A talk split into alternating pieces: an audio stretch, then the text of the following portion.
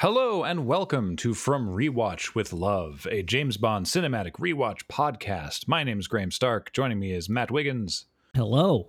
And today we are looking at 1973's Live and Let Die, starring Roger Moore as James Bond. His first role of seven. Roger Moore still holds the record for most films as Bond and definitely put his own mark on the era. Absolutely. It's interesting. I, I imagine we'll get into it over the next several movies as we as you know Moore comes to fill out the characterization of his Bond and whatnot. But the one thing that really struck me watching the movie earlier this week was that it's very apparent why he was such a like good choice for the role. They had, you know, they had wanted to bring him in to the franchise prior to now and had had not been able to make it work when when Sean Connery left the first time Roger Moore was on the list of people that they wanted to to replace him. Seeing him in this you know the first shot of him in this movie you're like oh yeah he looks it. What a great pick. Over the course of the film he sort of develops his his portrayal of the character a bit and it's it's a little different from Connery but it feels very like well executed. Yeah, his movies definitely were more overall lighthearted in tone, which I don't think is a bad thing. For many years, I maintained that Roger Moore was my favorite James Bond. I don't think I'm in a position to actually claim that I have a favorite James Bond anymore at this point. It's like Mystery Science Theater, I love Joel and Mike equal and Jonah equally. They all bring different things to the roles. They're all good James Bond. They're all good James Bond. Oh God. We're gonna have to start a Twitter account called We Rate Bonds. With only seven tweets. Yeah. But Moore's characterization definitely receives some derision for, you know, not being as hard bitten and edgy and being more sort of on the debonair end of things. And I obviously I disagree with that because I think these are just different things to like. And as you say, we have a lot to talk about today, and we're going to get into Moore's portrayal of James Bond more over the course of this and the next six episodes. But I think actually Roger Moore, who received Sean Connery's seal of approval to pick the role up, summarized it himself best when he said that Connery's Bond was a killer and Moore's Bond was a lover. My my interpretation of that is that Moore's Bond has a lot more empathy than Connery's Bond. He's prepared to do violent things, but he doesn't relish it. He doesn't enjoy, he has a license to kill. He doesn't want to have to use it. Whereas you got this impression that Connery's Bond was enjoying himself a little more in that role than Moore's Bond does. Yeah, I think that's totally fair. It's interesting that he gets the reputation of being less edgy too, because I actually like maybe it'll develop a little more over the, the coming films. I certainly remember his films being sillier right? Like yeah, lighter hearted. Definitely. And, you know, verging towards again, almost like a parody of the the old the Connery Bond films in places.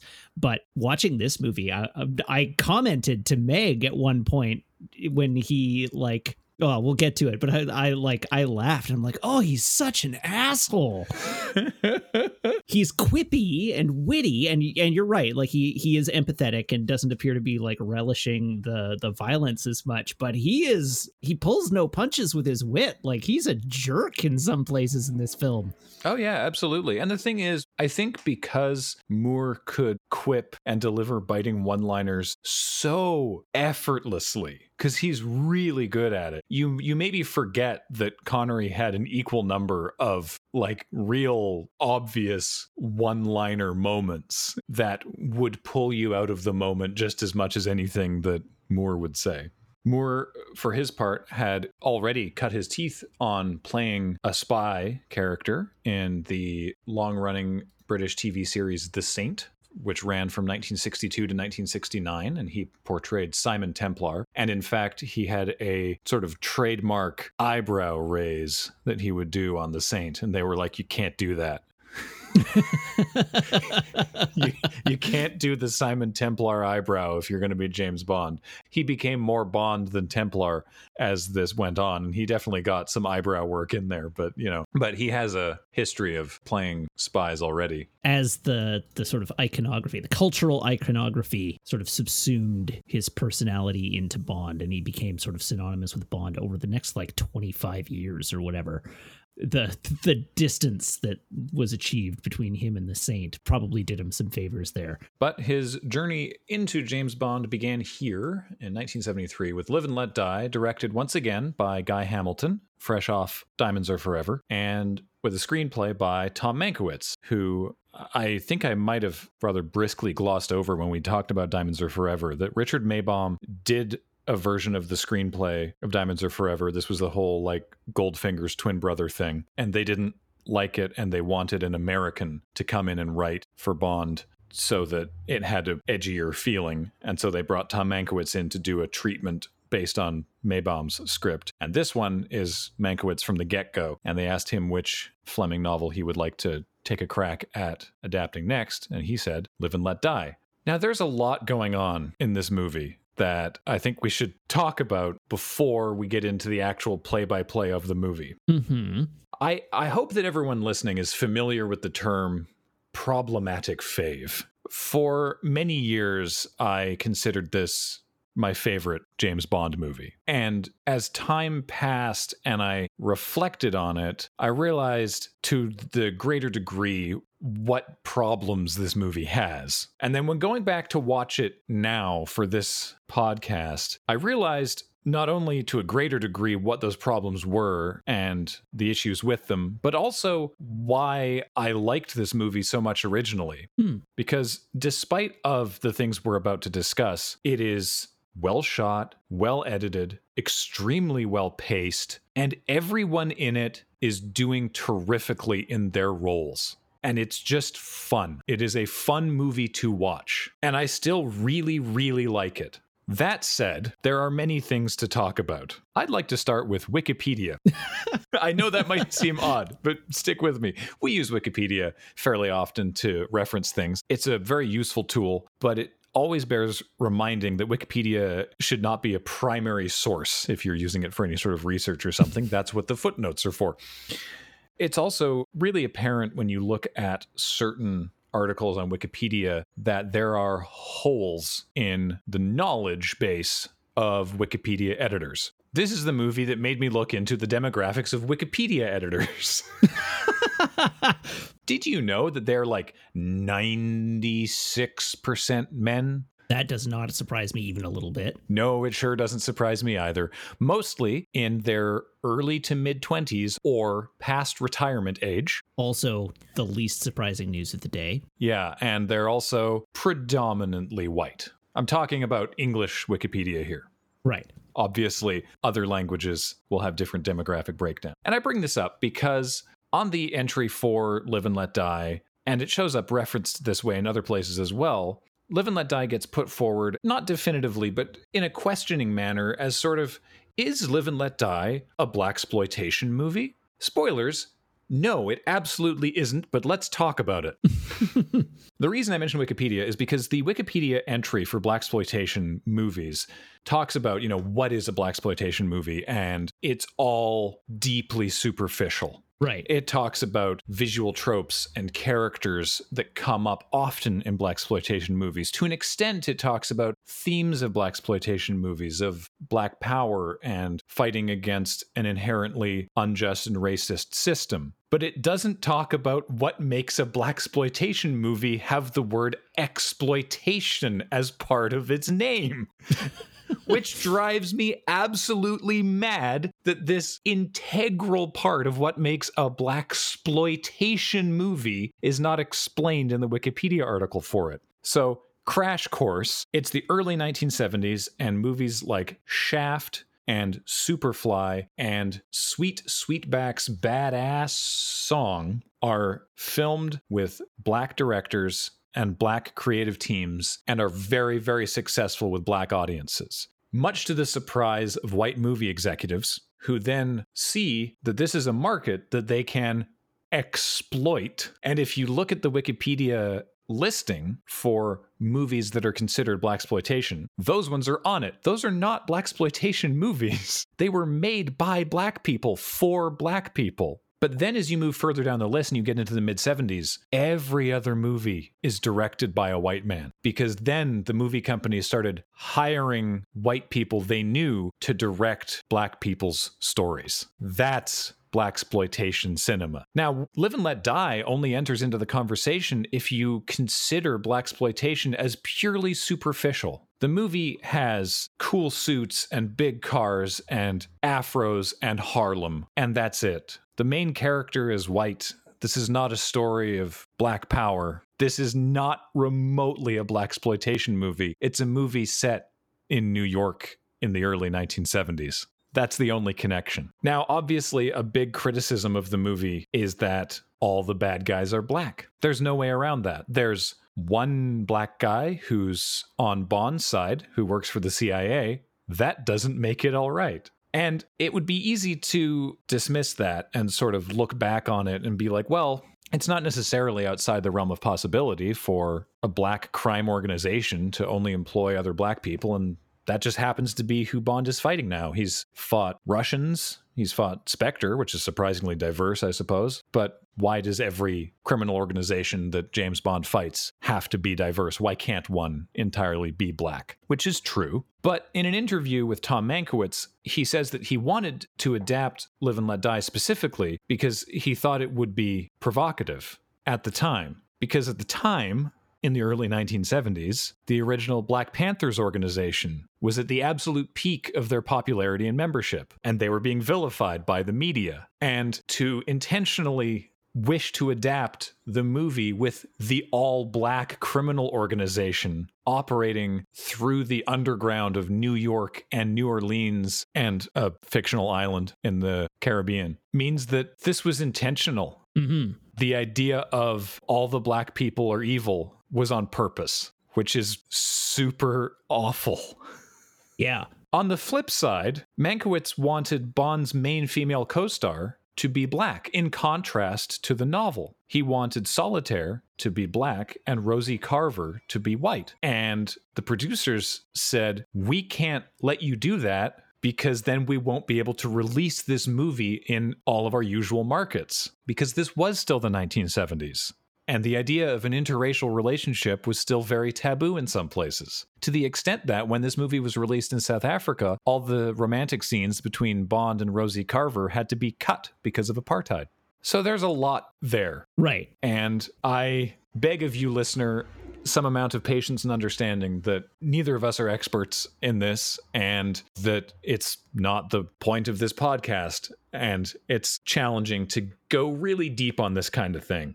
But as we've said before in earlier episodes and in YouTube comments and whatever, this movie may be an artifact of its time, but this podcast is being recorded in 2020. And it would be irresponsible of us to just pretend like none of that context was there. And loads of context there is. I don't know. I uh, maybe I have a couple of questions for you. Yeah. We come around to the idea that like making this movie with an all black criminal organization is intentional. In the last movie, we talked about how Diamonds Are Forever was built to appeal to an American audience and it didn't work. Mm-hmm. Las Vegas is not exotic enough location for most American audiences. And this one, again, like the ne- very next movie, they're back in the US for a not insignificant portion of the film. Then this the sort of intentionality around casting and an all black organization as the like the criminal force in this. Do you think that that is trying to think of the right word here? Do do you think that that is an attempt to capitalize on the the popularity of like blaxploitation film and the black created films? Is it an attempt to sort of ingratiate and sell this movie to american audiences in a way that that the previous ones didn't? Note i'm not using this as an excuse. I'm i'm actually thinking this probably makes it worse because then it's just a craven attempt to exploit this genre that's being given rise in an attempt to draw additional audience reception so I didn't make that clear earlier. And yes, I do think that's the case. And I completely agree with you in that this is in no way a blaxploitation movie. But I do think that it is attempting to capitalize on the success of blaxploitation movies with that visual veneer, but with none of the thematic elements that are common to blaxploitation movies. There is no speaking truth to power in this movie. Bond and Solitaire are the good white people. This is not a blaxploitation story. But you're totally right. This is something that would be true even of the next movie because this is a James Bond movie with blaxploitation elements because blaxploitation movies were popular. The Man with the Golden Gun is a James Bond movie with kung fu elements because Bruce Lee movies were popular. And that's definitely something that they would continue to do, but it's most notable here. So yeah, I completely agree with you and I should have mentioned that more more clearly earlier. I was just really upset reading about blaxploitation on Wikipedia and going, that's not what makes it blaxploitation, you fools. There's a really important key piece of this puzzle that you're missing. But you're, yeah, you're right. Okay, cool. Maybe that was my only question. I don't have a good segue from there. That's okay.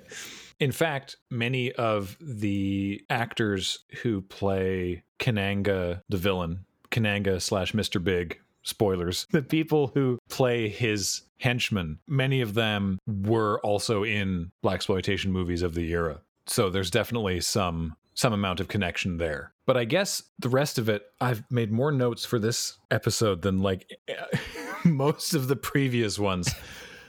just because I was like, there's a lot of context here to to try and go over. But anyway, let's maybe get into it and we'll Sure. carry on from there. We have a brand new gun barrel sequence with Roger Moore, of course. We open for our pre title sequence, one of the very few pre title sequences that does not feature Bond in any way. But boy, does it set the movie up. yeah. And I love that. So we start at the United Nations in New York. A delegate from Hungary is giving a speech to the assembled delegation. And as it goes around the table, you see that everyone has these earpieces in where they're listening to their translator live translating the speech. As we pan across to the United Kingdom representative and then cut up to a recording booth where his translator is translating the speech. And then we pan over to the patch cables that are running all the audio, and a hand comes in and pulls out the United Nations cord, plugs their own cord in. And activates like a plunger. It looks like a TNT plunger, but they like they plug a red cord in, do this plunger, cuts back to the delegate. There's this high pitched like noise, and the delegate shrieks in pain and falls over dead.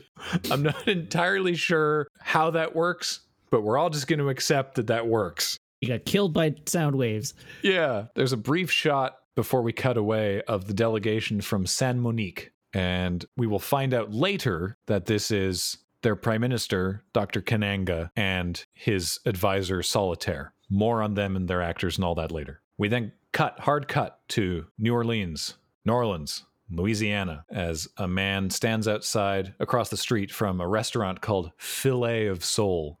S O U L. Very cute. And he's sort of keeping an eye on the restaurant, having a smoke. And around the corner comes a jazz funeral, which I I learned is a term that it's very closely tied to New Orleans and Louisiana in particular. And the term jazz funeral has only in the past 20 years come into acceptance as a term for I mean people people have been calling them jazz funerals for a long time, but the people who participated in them didn't like the term because they're like we play a lot more music than jazz. They they preferred funeral with music and only recently have they sort of been like all right, fine, you're all going to call them jazz funerals. We'll just accept that. So a jazz funeral comes around the corner. Now, in my research of this as well, typically a jazz funeral procession plays down tempo dirges until the deceased is entombed and then kicks up into very, very lively dance music as the procession continues.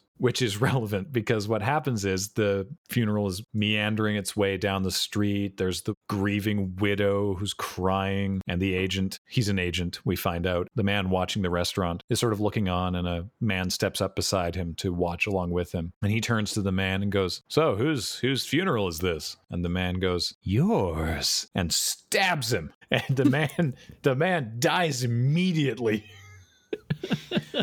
and the pallbearers with the coffin somberly walk over, lower the coffin over top of his body, and then pick it back up again. And the body's just inside the coffin now, which is a great visual. I want to know how that coffin works. I assume for the purposes of filming, there was just like a handle or whatever, like a, a way for him to anchor himself inside the coffin. Yeah, the stuntman had to like grab a handle and like brace really hard against the sides of the thing. Yeah, uh, but I want to know narratively in the world of James Bond, what is the mechanism by which that works? Because there's not a lot of room in a coffin for mechanism. Um, it's fine. Carry on. Tra- trap doors. I don't know.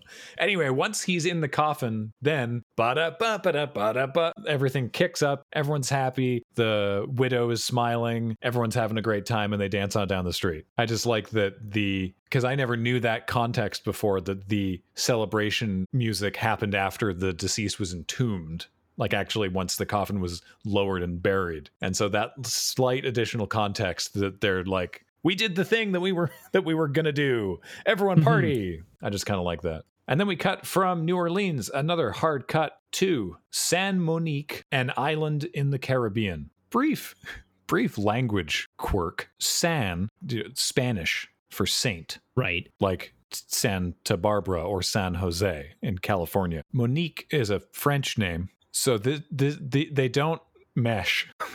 San, San San Monique would not be a name that would exist in real life because it would be colonized by two different countries. Yeah. But this is sort of a pastiche of a couple different places. Haiti being probably the biggest and San Domingue also, but Haiti being the biggest and I'll explain a little more later. But we see a bunch of people, I mean, okay, they're practicing voodoo. Voodoo. Oh god. Okay. Voodoo comes up a lot in this movie, and both Louisiana voodoo, V O O D O O, and Haitian voodoo, V O D O U, which are related but distinct and are both religions that developed out of displaced African populations due to slavery.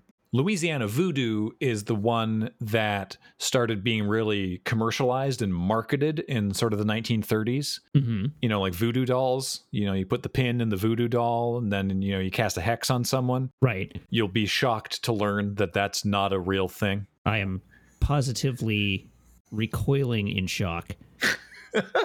and so I did way more reading on this that I, I just don't, it doesn't need to come up as far as this movie. The the TLDR is some amount of this the representation of voodoo in the movie is taken from real life. A lot of how the people on San Monique are dressed is certainly inspired by real life. Voodoo does often use animal sacrifice. A lot of the mythos around Baron Samedi is accurate, but a lot of it is also just invented because Fleming and Mankiewicz made up whatever they needed to. Like, human sacrifice was never a thing, obviously. Guy wearing the goat head, I couldn't find any sort of reference to. Solitaire, who reads tarot, she gets described as having the power of the Obeah, and Obeah is a different, yet further thing that's a spiritual practice, less of a religious practice. And Obeah has a lot less hard defined, like there's no sort of hardly hard defined pantheon like there is with voodoo. So, uh, you know, there's a lot of mishmash going on here, and we're not going to sort of break down well, that's correct, but that's wrong, but that's right, but that's wrong. Just know that you can't walk away from this going, oh, I totally get voodoo.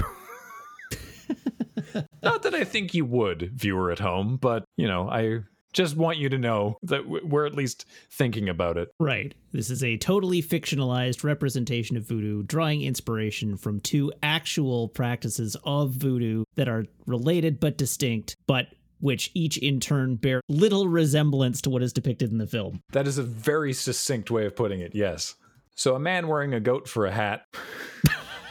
it's a great hat. I'm sorry, I love hats. It's a great hat. This dude is just really iconic in the movie. He shows up a couple of times. It's a great hat. It's a great hat. He comes out holding a snake, which looks fake, but it's a real snake. And there's a man tied to a pole. It's a white man, so you know that he's out of place. And he looks terrified. The actor was terrified. The man with the goat for a hat brandishes the snake closer and closer until it sort of unconvincingly bites him on the neck, and the man passes out, presumably dead. Okay, I feel like you're underselling how unconvincingly it bites him on the neck. He just, the guy just sort of boops him with it. He just sort of goes like, yeah.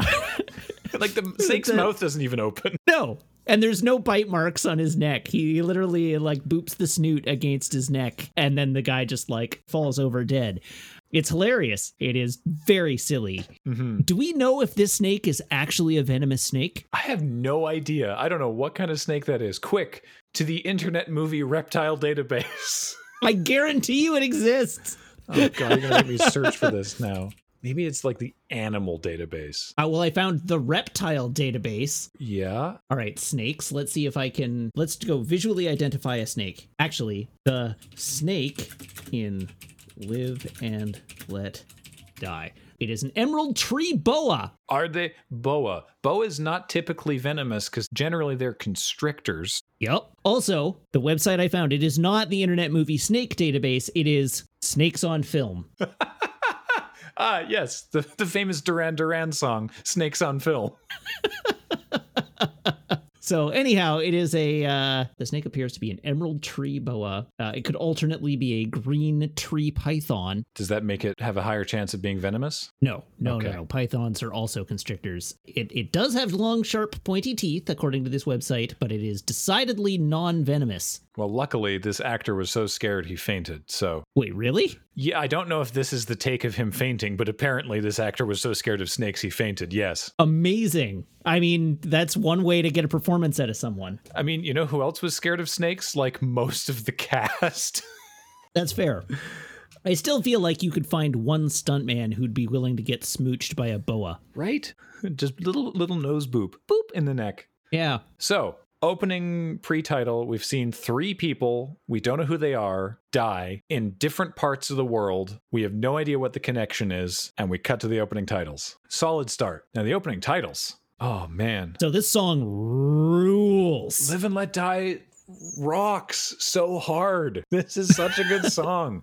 This is written by Paul and Linda McCartney and performed by Wings, much to the consternation of Harry Saltzman, who wanted. Well, so there's the apocryphal story of Guy Hamilton, the director, receiving the song and saying to Paul McCartney, "Great demo." When are you recording the real one, because he didn't wasn't into rock music, I guess. Saltzman was like, "The song is great. I want a woman to sing it, preferably a black woman." McCartney said, "If you want my song, Wings is performing it." So Wings performed it. There is a scene in the movie with a black woman performing the song, and Saltzman apparently liked that version better. All things being equal, I prefer the Wings version. I think this song rules. The song rules. I'm with you. I prefer the Wings version. I, I mean, it's not a fair comparison. No. Right. The version in the song is sung by a woman on stage, basically unaccompanied in a different style and not in a well like produced way. No. So the comparison is completely apples to oranges. But the song as it exists in the opening titles is a banger. I have started to sort of put forth my what is it, the unifying theory of Bond themes Oh, yeah. Matt Wiggins' unifying theory of Bond themes, which is that Bond themes can be categorized into three categories. Ooh. The three categories being bangers, Uh huh. belters, Uh huh. And ballads. I love it. And and like there are qualities within there, right? Like there there are bad bangers, for instance, Mm. and bad ballads and and bad belters, but those are the three categories that that Bond themes belong in. And this one is our first like genuine banger. I think everything that's come before this, oh no, this will be our second banger because I would also put OHMSS in the banger category. But it's like it's up tempo and and like electronic. They don't all have to be electronic, but it, it was to an extent that really like up tempo like getting you jazzed to dive into the movie that is sort of what defines the banger category for me Mm-hmm. the belters of course are like goldfinger thunderball ballads you only live twice that kind of thing Yeah. so this is my unifying theory of bond themes the three b's I I think this one sets a very very high bar for the bangers going forward. I completely agree with everything you said, and I love your categorizations. It's really that's excellent. Yeah, this song is super super good. The opening titles themselves they're pretty good. I like the flaming skull motif. It's kind of hard to go wrong with a flaming skull. It is hard to go wrong with a flaming skull. Oh, there's one element of it that bothers me. Is it the one silhouette of the woman who's just sort of like kind of like half hunched, waving her hands around aimlessly? No. Okay. Sorry, it was to do with the flaming skull specifically Ah. as a thing that bothers me. As the song starts, we have an image of a woman standing facing the camera that sort of like pans in, goes right in on her head before it flips to the skull, but it doesn't center the skull Okay, this was bugging the hell out of me. in alignment with her face. Yeah, I know. Oh my god. Maybe Binder just can't center things. I don't know. I'm glad this was bothering you as well. No, it super bugs me. I- I'm uh, like, it zooms her in so that the bottom of her chin is clipped off the screen because it wants to come in on her eyes.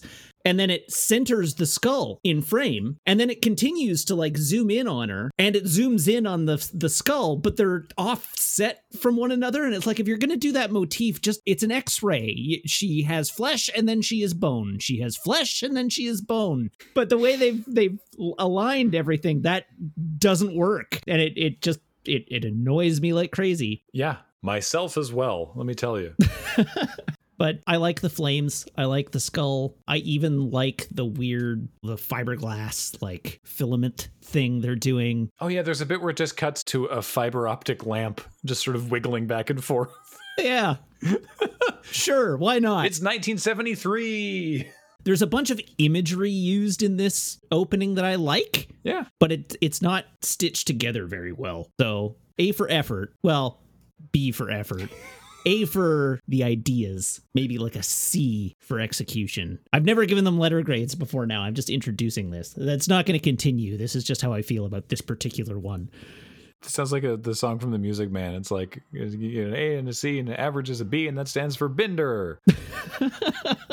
After the opening titles, we open on a shot of a sleeping woman, pan back, and she is resting her head on James Bond in bed at James Bond's house. And his doorbell goes off, or the door, there's someone's knocking at his door. This is one of the few times we see Bond's place. It's a nice place. Yeah. One of the things I like about this movie and about the way they introduce Roger Moore here, the polar opposite of what they have done the last two times out. In the titles, it's Roger Moore as 007 or James Bond 007 in Live and Let Die. There is no ceremony whatsoever about Roger Moore now being in the role. Yes. He's just this is Bond. Of course this is Bond. This has always been Bond. What's wrong with you? Very smart. Very, very smart. And I also like that they didn't tease the reveal and play it up. He's not looking cool in a suit. He's shirtless. He's like stumbling through his dark apartment, fumbling with a dressing gown, trying to get to the door. Which I don't know, I kind of like. So he cracks the door open, and there's a very glum looking M standing outside. It's like 5 a.m., I think. Bond looks very concerned to see M here. We will find out that it's because the girl that Bond was spending the night with is an Italian secret agent who MI6's Italian counterpart can't get a hold of because she's she's taken a, an unapproved time off to go and cavort with Bond. So Bond's very like uh sort of peering around and there's some visual bits of her like sneaking through the apartment. But M explains Bond has to get get going immediately because in the past 24 hours, three of their agents have been killed. One in New York, one in New Orleans, and one in San Monique. And he mentions Baines in San Monique and Bond says, "Ah, Baines. I rather like Baines. That's a, what a shame." You know, very like Roger Moore really lands for me. I like Sean Connery a lot. I like all the actors that play James Bond, but there's something about Moore's delivery that really lands for me. This whole establishing scene of Moore as Bond is so good. M tries to walk into the bedroom where where the woman is and Bond is like, "Quickly, let's go into the kitchen and have coffee." They go into the kitchen and he starts to make a coffee and he's got like this old-fashioned espresso machine with a, a milk frother and a press for the for the beans and he, like he makes the coffee and hands it to M and M is just like, "Is that all it does?" I love that read. I love that disdain from M. Just is that it? Okay. The the clash of like the man of extremely refined tastes and his boss. Yeah. As they're in the kitchen, the agent, Miss Caruso, sneaks out of the bedroom and hides in the hall closet just as Moneypenny is entering. And she sort of looks at Moneypenny and with a pleading look on her face makes like a shh expression. And Moneypenny's just like, what the? Doesn't really know what to make of it. Bond and M come out of the kitchen and Moneypenny goes, oh, yes, here you go. Q finished working on your watch. And there's another great bit with M going, I'm sure the British taxpayer would love to know that you're using company funds for to get your watch repaired. In future, I would be happy to recommend a watchmaker just up the road who could do it for considerably less money. And then Bond flips a switch on the watch and the spoon on M's saucer goes flying across the room and attaches itself to the watch. And M just is like, good God. He, he he gets it immediately and and manages to scale back his response very quickly because he he's shocked for a moment and then and then sort of like rolls back into being un, totally unimpressed again. Yeah, asking for his spoon back. Yeah, can I have my spoon? So then they make to leave. M looks around for his coat, which of course is now in the closet where Miss Caruso is hiding, and Moneypenny, doing a solid for Bond, is like, "Oh, I'll get it," and runs over and grabs the coat. Or this is where M explains, you know, good work on the Italian affair. Although they're missing one of their agents, do you have any idea where she might be? And Bond's like, "Nope, not not a clue." And so then they leave, and Moneypenny goes, "Okay, goodbye," or should I say, "Ciao." Bond using the magnet watch opens the door of the closet and then invites miss caruso to come back out of the closet and then uses the magnet watch to unzip her, her dress and that's the scene It's such a great little visual gag. I love the I love the zipper. It's not at all how magnets work, but it's great. Something I love about this watch specifically. So, uh, okay, one thing Bond explains that it's a magnet so powerful that it could even deflect the path of a bullet at long range. Fun fact, they tested that on Mythbusters, and no. Not at that size, anyway. The second thing is this magnet watch doesn't work. Uh, By which I mean it functions within the movie. It it does the thing it needs to do, but it does not actually save Bond's ass, which I actually really like. They do all the setup, and then there's a point where Bond's like, "Aha! I'll use my gadget," and it's not good enough. And I kind of like that. Like the magnet doesn't. The watch itself does with a different thing that it can do, but the magnet doesn't do it, and he has to figure another way out of the situation. This scene basically stands in for a Q scene in this movie, though. Yes. Because it does establish that it is a gadget watch, which then gives the audience permission to be like, oh, of course it can do the other things it can do. Yes, which this is one of the few Bond movies that does not have Q. I missed him. I missed him too. I'm glad he comes back in the next one. So then there's this really interesting scene that's very different for a Bond movie where we see an airplane taking off and we cut to a shot of, we'll find out later, the character of Solitaire, but we only see her hands doing a tarot reading. She's flipping over the cards and her interpretations are, you know, a man comes, he comes over water, he intends violence, he brings death, you know, and this is intercut with shots of the airplane taking Bond to New York. It's kind of funny that in universe, the card backs have that really awesome looking 007 motif on them. I love it. It's so good. Really elegant It- card back design. It's a great little detail. It's like you only notice it if you're really paying close attention. Mhm. I love the idea that everybody is just walking around with 007 branded merch, but with no idea who 007 is. I like that. Yeah. The MI6 marketing team has been both really great at their jobs and really bad at their jobs. So, tarot reading, a completely different origin than voodoo, and certainly not in the realm of the obeah as attributed to Solitaire's powers. And I mean, depending on your personal beliefs and interpretation of tarot, either what Solitaire is doing is completely inaccurate, or it can be whatever she wants it to be because she's the one doing the reading. Eh, You know, it's the movie has a lot more leeway with tarot than it does any of the voodoo stuff. Bond lands in New York, sees that a car has been sent to pick him up. This has always gone well for Bond in the past. Every time. He hops in the car, they depart the airport. Quickly thereafter, Bond receives a phone call on the phone built into the car's center console. And on the other end of the line is none other than our good friend, Felix Leiter. So this is Felix Leiter as played by David Hedison, who until the Daniel Craig movies would be the only actor to play the role twice. It was this movie and one of the Timothy Dalton movies, License to Kill. He's the same Felix in License to Kill? It's the same Felix. what? Isn't isn't that wild? Do we see another Felix between now and License to Kill? I can't remember.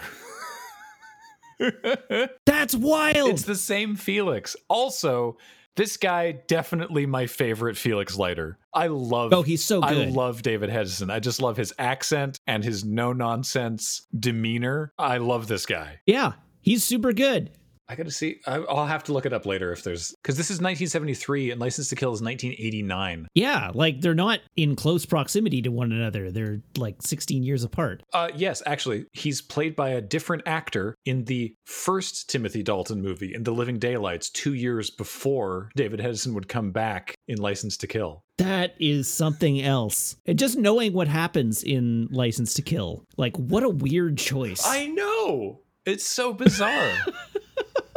but yeah, Jeffrey Wright has played Leiter in Casino Royale Quantum of Solace and apparently is also in No Time to Die. So that'll be interesting. Mhm. So conversation ensues. Bond basically lets him know that he's on his way. Felix hangs up, says, I'll see you in about a half an hour. And we cut back to the car where now a white, I want to say Cadillac, but I don't know my car logos that well. Oh, you're going to love this. Ah, yes, the Internet Movie Car Database. This is actually a custom car. The body of a Cadillac Eldorado Oh, I called it. on the chassis of a Chevrolet Corvette. oh, yeah. made by Dunham Coach Motor Car Company. He called it the Corverado. What a name. Yeah. I like that it has the like Cadillac emblems as its door handles. The guy who made this ended up making seven Corverados over his lifetime, and they're they all look amazing. Huh. Well, it is an like a very I I say iconic too much. It is a very eye-catching car. It really is, yeah. Anyhow, the car pulls up next to Bond, being driven by a black man we have not yet met. Immediately, something is afoot. The man driving the Corverado begins playing with an instrument panel, which causes the passenger side mirror to flip open, revealing a red pointed dart like thing. The display panel on the dashboard of his car lights up with a targeting reticle, and he sort of maneuvers the car until it aligns with the head of the driver of Bond's car, and the dart fires, killing the driver silently. The gentleman in the Corvera- the Corverado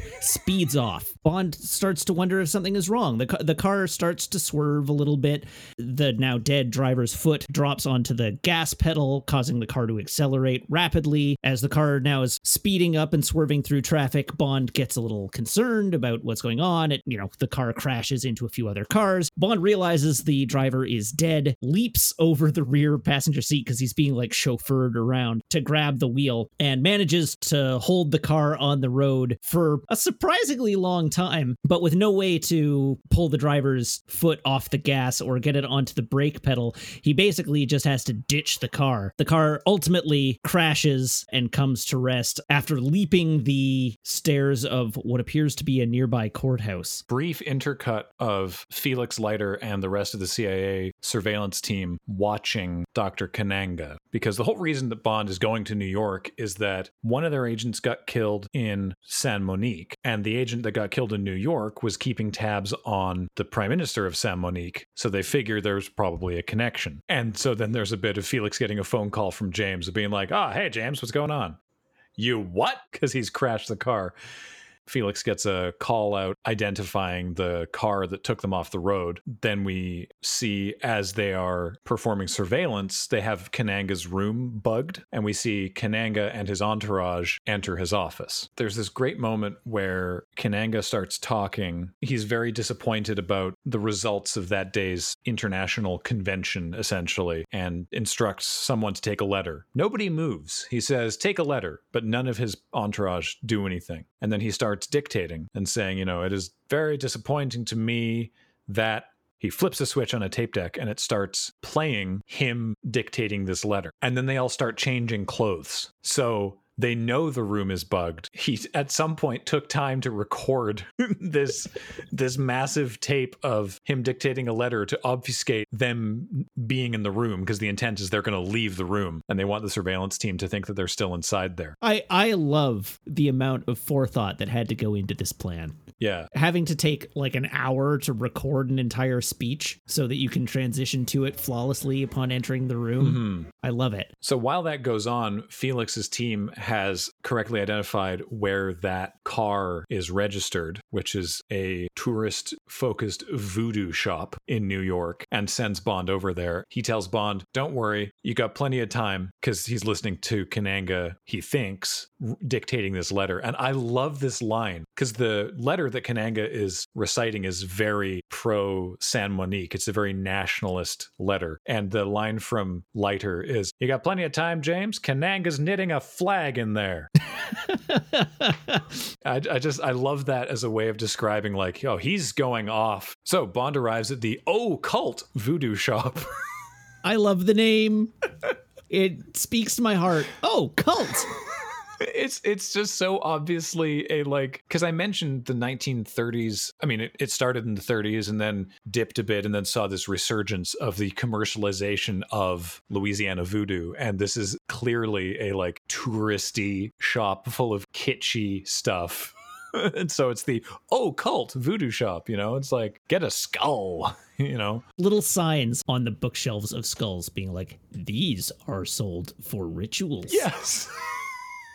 Bond walks into this shop. The the henchman that was previously driving the car walks in behind him, and Bond has sort of made his move to the back of the shop where he's not as obviously visible. Upon seeing the henchman walk in, he walks back up to the cash register, grabbing a plush snake that looks suspiciously like the snake we saw earlier. Wow, I'm literally realizing that now. It's the same coloring, you're right. It is the same coloring. It is a plush tree boa, green tree boa, I think we said. Yeah.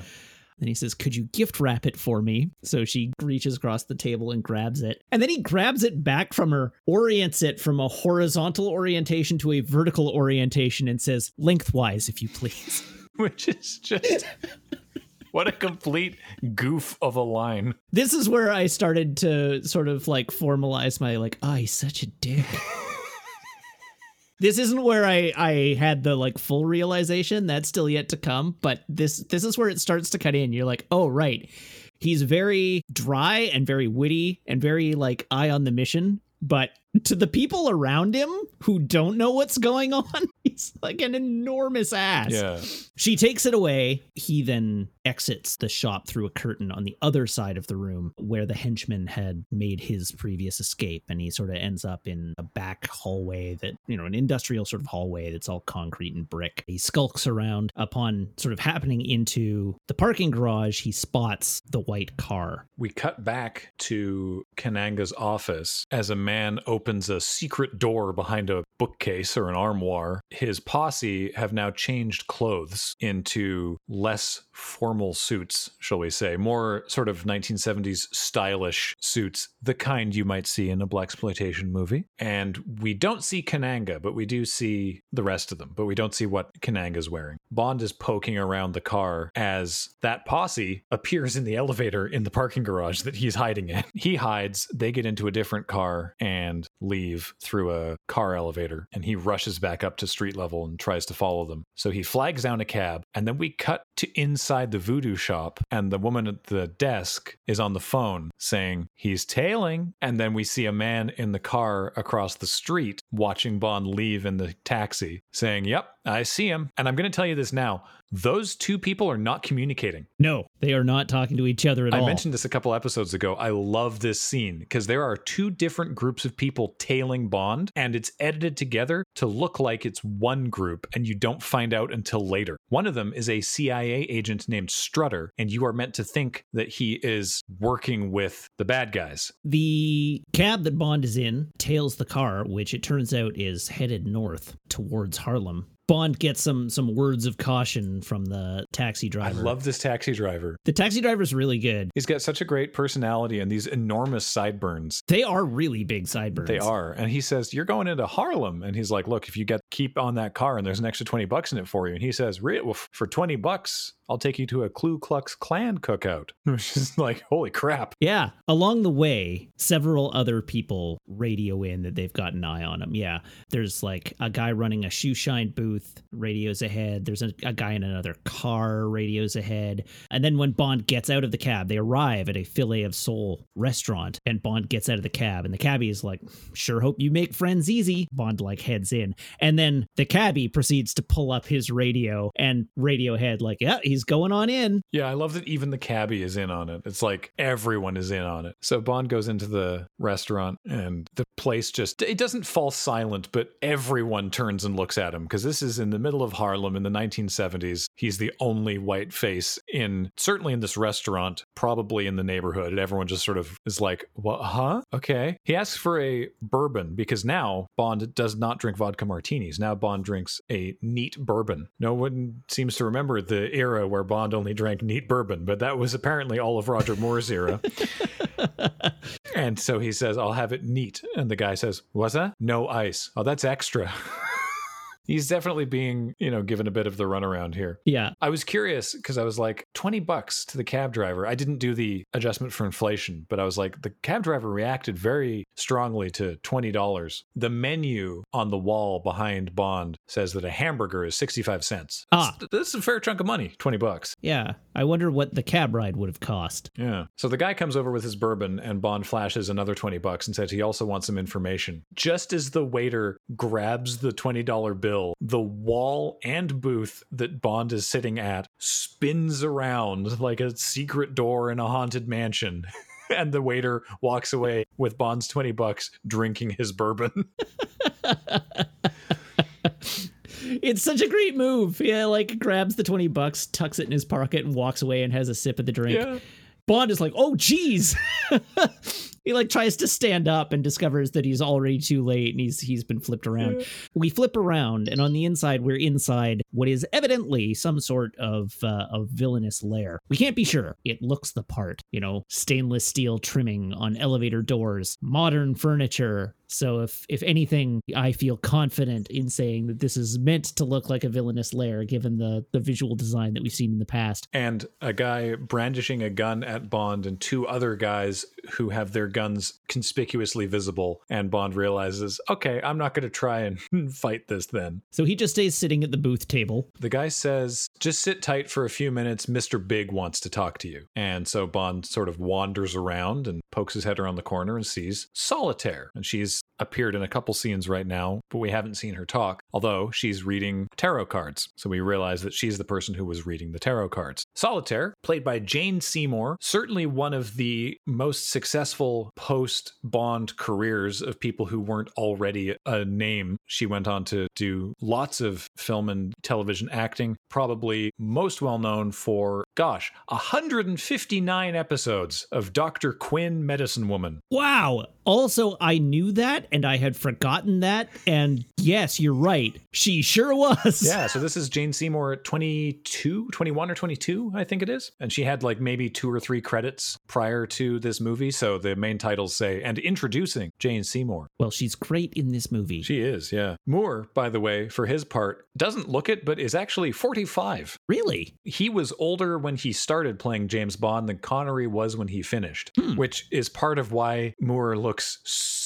much older as the movies go on. By the time we get to View to a Kill, it's like, Yeah, how are you still doing this? yeah, he he definitely shows his age in the later films a lot more than even Connery did. And I commented on the fact that Connery is, you know, was showing his his age by the time we got to Diamonds Are Forever. Mhm. But you wouldn't know it No. at this point. And so he's just effortlessly quipping with Solitaire. And out from the room at the end of the hall comes one of Mr. Big's henchmen, a large man with a claw hand, a robotic, like prosthetic arm and claw hand by the name of Teehee. He comes out and just sort of smiles at Bond and then turns to Solitaire and goes, Is he armed? And then she does a tarot reading and goes, Yes. And he's like, Oh, okay, cool. And then reaches inside Bond's coat with his claw, pulls the gun out, bends the barrel sideways with his claw. Which is like the classiest way to disarm someone is to render their weapon obsolete and then give it back to them. Teehee is played by Julius Harris, who also had a long movie career, uh, sort of showing up here and there over the years. But I mentioned it at the beginning. Everyone in this movie is great. And like Teehee is great. Baron Samedi, who I don't know actually what the character's name is when he's not being Baron Samedi. Yeah, he's he is only ever referred to as Baron Samedi in the film. but he's great. Whisper, who's the man who was driving the Corverado earlier, is great. All the henchmen are distinct and interesting, and I I really appreciate that. Yes. We also have like a multitude of the Bond thing is always that your henchman has a some sort of gimmick. And in this movie we have 3. Yeah, a plentiful bounty of gimmicky henchmen because Teehee is enormous, you know, evidently quite strong with the, the mechanical arm. Baron Samedi will learn is the man who cannot die. and is also like eight feet tall. And Whisper has like this very raspy voice. He's like a very large man, but with a very, very whispery voice. Each of them have a like a strong character hook there that you can you can sort of dig into and follow along with through the film. Whisper is also incredibly strong. There's a point later in the movie where he just straight up deadlifts Roger Moore and carries him out of the room. Right. He just picks him up and carries him out, and it's like, holy crap, that guy's really strong. Geoffrey Holder, by the way, who plays Baron Samedi, is not eight feet tall. He is six foot five, still very, very tall. We'll talk more about him later. So Bond just sort of goes over to the garbage bin and drops his now useless gun into the garbage bin while everyone else sort of like looks on and laughs and then goes back to chatting with Solitaire about tarot and you know sort of like oh high priestess this must be you. Which one of these is me? And she says well I don't know pick a card. And he flips one over and it's the fool. And he's like ah I see. Interesting. They're interrupted by Mr. Big coming out of the room at the end of the hall as he's in the middle of some sort of meeting of criminal masterminds and he's in the middle of yelling at them and being like look if you don't take care of the situation out there in Los Angeles then I'm going to come out there and take care of them myself. And he comes out, Mr. Big, who's in, in this amazing, like, velvet overcoat. He talks to Solitaire, and Bond tries to introduce himself, and he tries to do the, like, Bond, James Bond. And Mr. Big cuts him off, says, Names is for tombstones, baby. Turns around and says to his other people, Take this honky outside and waste him. Which implies that he should want his name. I guess. That's a good point. yeah. if names are for tombstones, then yeah, we're, we're going to need to know that in a couple minutes, aren't we? Right? Uh, fair enough. But I just love that Mr. Big is like, I don't care. I do not care who you are. You're look at what you did. You're gonna die. Like you tracked me uptown. You're obviously you got your nose too far into my business. Yo, kill this guy. Yeah. This scene is uh, like everything that goes on in this scene is great. We get character development, we get introductions to characters. It, it's like a scene that needs to happen, but it is like peak scene that needs to happen because when Bond walked into this place or was brought in here through the trapdoor, he was told, Mr. Big wants to talk to you. Hmm. then is held around where he gets to interact with all of the characters that are in the room, only for Mr. Big to come out, be like, Who are you? I don't care who you are. You guys kill him. Yeah, that's a good point. For all intents and purposes, Mr. Big could have just been like, standing order. If I get tailed here by someone who looks like they're a secret agent from the UK, just take them out back and give them the old Yeller treatment. You don't need my sign off. That's true. After Mr. Big leaves, Bond picks up the top card of the tarot deck and it's the lovers. And he sort of looks at Solitaire and is like, Us, maybe? Hmm? And then two guys come up and grab him. And he just, as he's being dragged away to be killed, he's saying to Solitaire, Now you wait right there. This won't take a moment. I'll be back before you know it. Just really casually. And she looks dumbfounded because, as far as she's concerned, the tarot is legit. And this is the only Bond movie that deals with the supernatural. As far as we are led to believe, the tarot in the world of this movie is legit, as far as at least solitaire reading it. And so the top Mhm. card being the lovers does give an indication that that will come to pass. And so she's like, wait, what? How? He's being taken away to be killed. How? What the? Huh? And that becomes relevant because she sort of helps Bond later on the sly. Mhm. Now, preview this is my Bond moment of the movie. This is one of my favorite lines from any Roger Moore Bond movie. It's a shot of a dirty back alley in Harlem, and Bond gets hurled bodily out of a basement door, flung into the brick wall on the opposite side of the alley, and he turns around to the people that threw him and just says, Thank you. and his delivery is so good. Just like, yes, yes, this is what I love about Roger Moore's James Bond. It's just like fling, thank you, right into the wall. So he gets led at gunpoint through this amazing back alley of like a abandoned buildings and he sees a metal pipe sticking out and he makes to maybe he'll grab it and the guy sort of is like get your hands up come on. They keep walking and he leaps up and grabs a fire escape hits the guy that has the gun and then uses the fire escape to sort of swing himself around and kick the other guy unconscious before the other guy can grab his gun. He reaches down to get the gun that was dropped before another man one of the people who was tailing him yells drop it! Because the other man has his gun out. Bond puts his hands up and the other man walks up to him and flings into bond's hand his id because he is cia agent strutter and he makes the observation white face in harlem. Great disguise bond Real, real smart. He takes Bond back to his car and they start talking. And then you hear Felix Leiter's voice because he's on the radio in the car. And Strutter indicates the dashboard. And there's a microphone in the cigarette lighter. And Bond, with the double whammy of puns, says, Oh, a genuine Felix Leiter. Illuminating.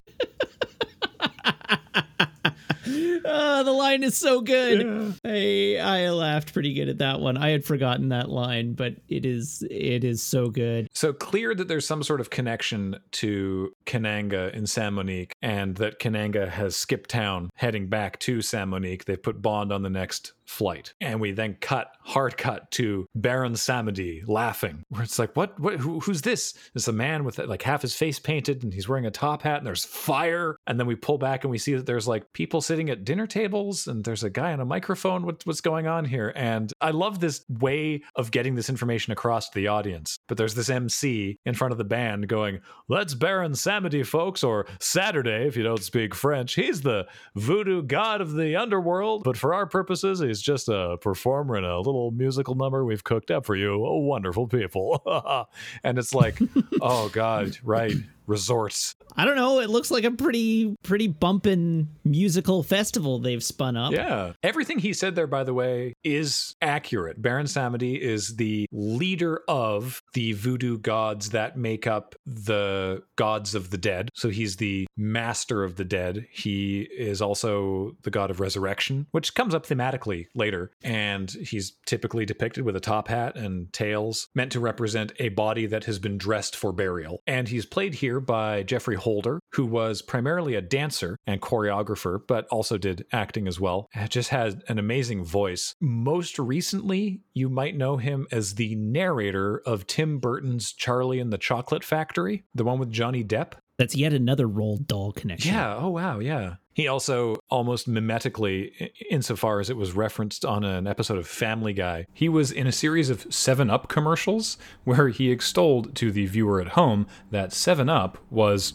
crisp and clean with no caffeine. That's a remarkably convincing impression you're doing. By Oh, thank way. you. I've been practicing my Geoffrey Holder. Also, Geoffrey Holder, aka Baron Samedi, in this movie is very great and did all this choreography and stuff uh, himself. He sort of worked on the staging of this whole performance. Yeah, like this is a, a great little scene. Mm-hmm. We intercut sort of back and forth to the like little musical festival over the next little bit. We cut to the interior where Bond walks in, asks to check into his room, and is informed by the concierge that, ah, yes, Mrs. Bond is awaiting your arrival. She asked for something a little more private, which Bond manages to play off fairly nonchalant, but is clearly surprised by. It's like, ah, yes, Mrs. Bond. Incurable romantic Mrs. Bond. yeah. He proceeds to the bungalow. On his way, he walks through the restaurant area where this little show is happening. When he gets there, he's about to radio in and then realizes, wait, I should do that thing where I check to see if there's listening devices. And indeed there are. So he pulls out like a little thing that tells him if there's a listening device and he finds one in a sculpture and one in a button on the bed. And so instead of radioing in, does some Morse code and then runs a bath and orders some champagne for the room, gets in the bath, shaves, and as he's in the bath, a hatch above the bathtub opens and a snake is lowered into the bathroom.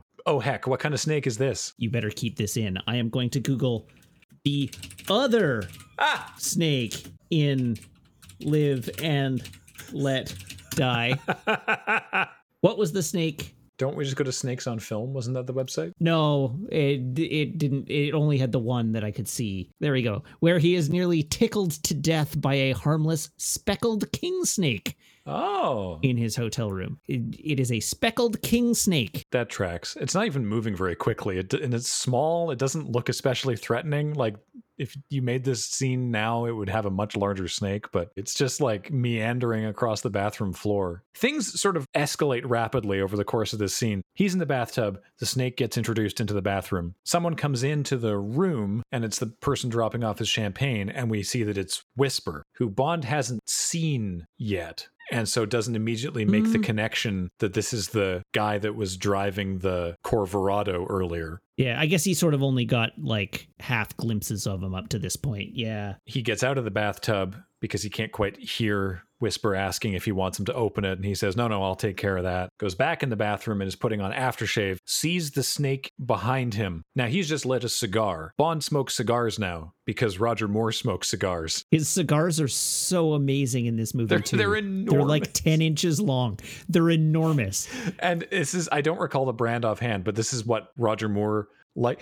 Roger Moore, of anyone else who's played Bond, lived that role in real life. Right. And these are his brand of cigar. So he was like, Bond should smoke these. And that just meant that there was always these cigars on set. He must have smoked like a chimney over the course of these movies. So he uses the cigar to turn his aftershave spray into a flamethrower and burns the snake to a crisp and then puts the aftershave on and then goes back into the main room. And now the lights are off and someone's coming in the door. So he runs for his gun holster and his gun's been taken. So he jumps behind the door as a hand holding a gun comes through the crack in the door and he burns the hand with his cigar. Judo flips the person onto the bed and her hair flies off because it is Mrs. Bond, he says, I presume, who turns out to be Rosie Carver, who is a CIA agent, which Bond determines because of the gun. She starts to explain herself, and he's like, wait, wait, stop. And he deals with the listening devices. Then he is just like, this gun, it's blah, blah, blah, blah, standard CIA issue. The question is, why, why were you pointing it at me? And she says, the man who delivered your champagne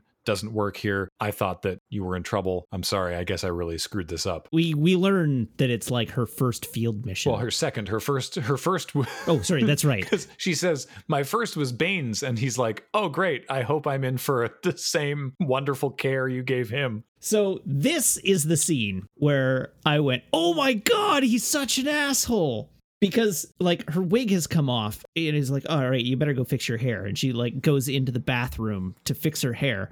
He gives her no warning about what has just transpired in the bathroom at all. She goes in, sees the snake on the ground, comes running out, freaking out about the snake, like, "Oh my god, there's a snake."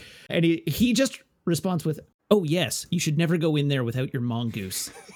what a line. And like she's beside herself, and he is like no time for it at all. It just just the quips. It's like, oh, I forgot to warn you. Never go in there without your mongoose. Which is only the second best quip of this scene as he tries to make some moves on her. And she's like, Felix warned me about this. That's why I got separate bedrooms. Good night. And she goes into the other bedroom and then has another screaming fit. And he comes in and there's a small top hat with bloody chicken feathers on the pillow. And she's deeply affected by this. And he says, Well, I don't see what the problem is. It's, a, it's just a top hat belonging to a small man of limited means who lost a fight with a chicken.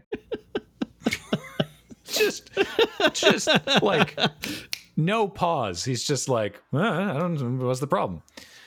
Now, Rosie Carver is played by Gloria Hendry, who is a great actress who would go on to do tons of other work. Rosie Carver is not a good actress. it's already kind of obvious that something is up from her defense of why she was coming into Bond's room with a gun to freaking out about the snake and then freaking out about the hat, such that she was like, No, no, I have my own bedroom, freaks out about the hat, and then goes, No, don't leave me alone tonight. And it's just, it all seems too easy. This is Hmm. awfully convenient that this all came together. We would find out later that Rosie is not entirely on the up and up. In fact, we find out almost immediately because we cut to brunch the next morning being delivered to their room, and there's a note for Bond with the address of a shop in town that sells tarot cards, which we saw in the establishing shot earlier, and a tarot card for the Queen of Cups. And Bond's like, that's weird. And he says, uh, you know what, Rosie, I'm going to go and arrange a car for later. And we see him walk into the tarot shop. Before we move on from the scene, can we talk about what Bond is wearing? I was hoping you would. Because I saw it and I was like, what in the hell? I hope Matt talks about this. Matt, what is Bond wearing in this scene? Uh, this is like a 1970s Canadian tuxedo almost.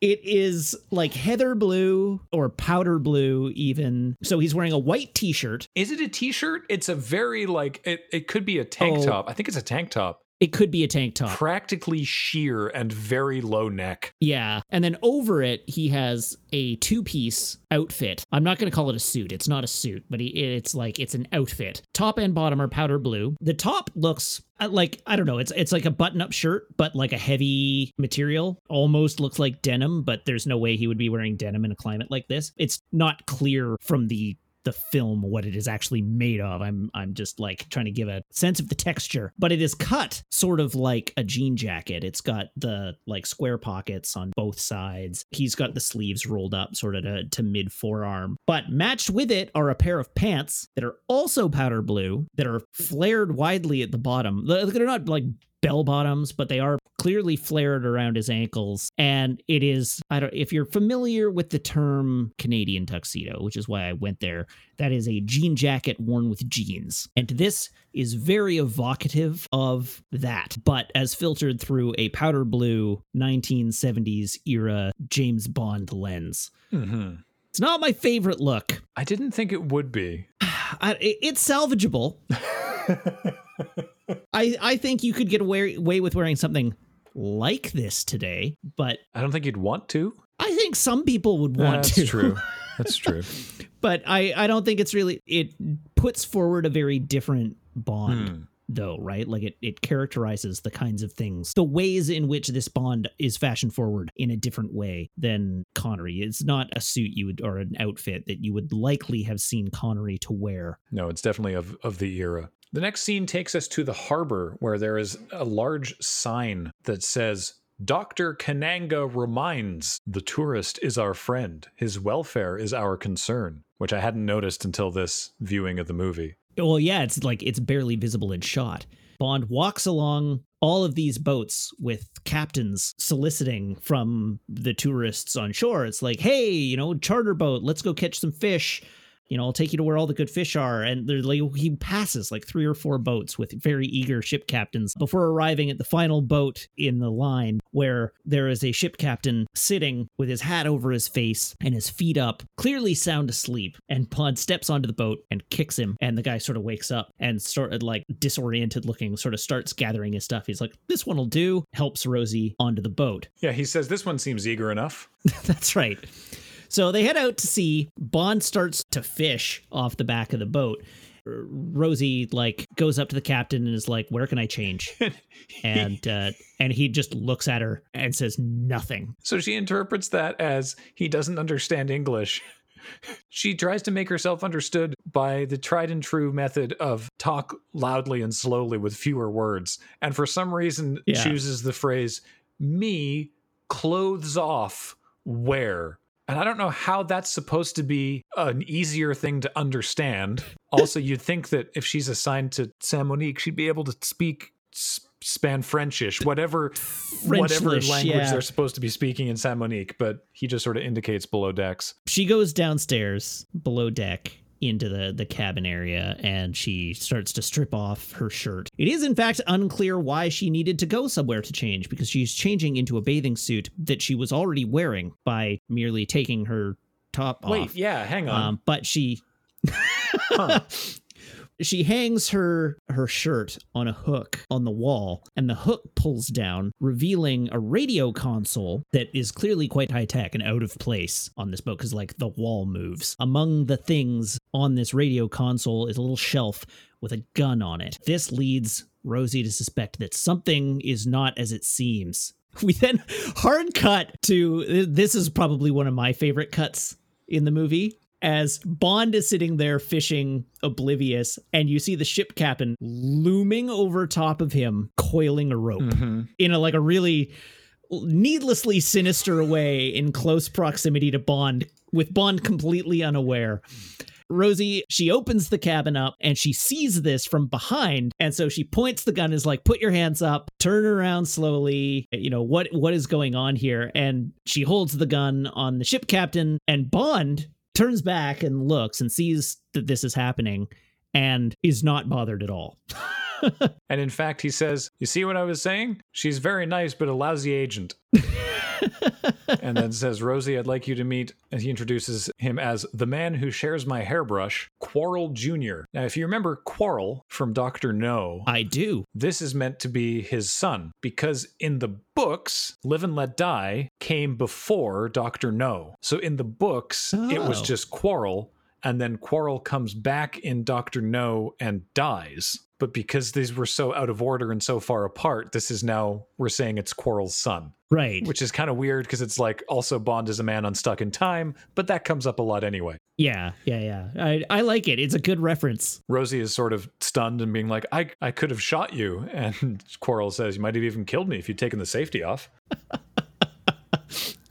Everyone's such a jerk in this movie. So he asks her where Baines was killed. She sort of points off and says, Up in the hills over there. And he's like, All right, great. Well, that's where we'll look once we get to land and hire a car. And they pass by this house and it's up on the cliffs. And Bond says to Quarrel, Who lives up there? And he says, That's where the Kananga woman lives. They say she has the power of the obeah. Nobody dares go up there. And then we cut to Solitaire. And she's on the phone with Kananga doing a reading. He's saying, Rosie is being very efficient. So this is where we find out immediately that Rosie is working for Kananga. He says, Rosie is being very efficient. They're almost there. How's this going? And she flips over the card. He asks her, Do you see death? Is it death? And she says, Yes, it is death. And she's lying because she's flipped over the lovers again. So she knows even more so now that Bond and her are destined, I guess, by the tarot cards to hook up. And she's also lying to Kananga. Let's talk a little bit about Kananga at this point. Played by Yaphet Kotto,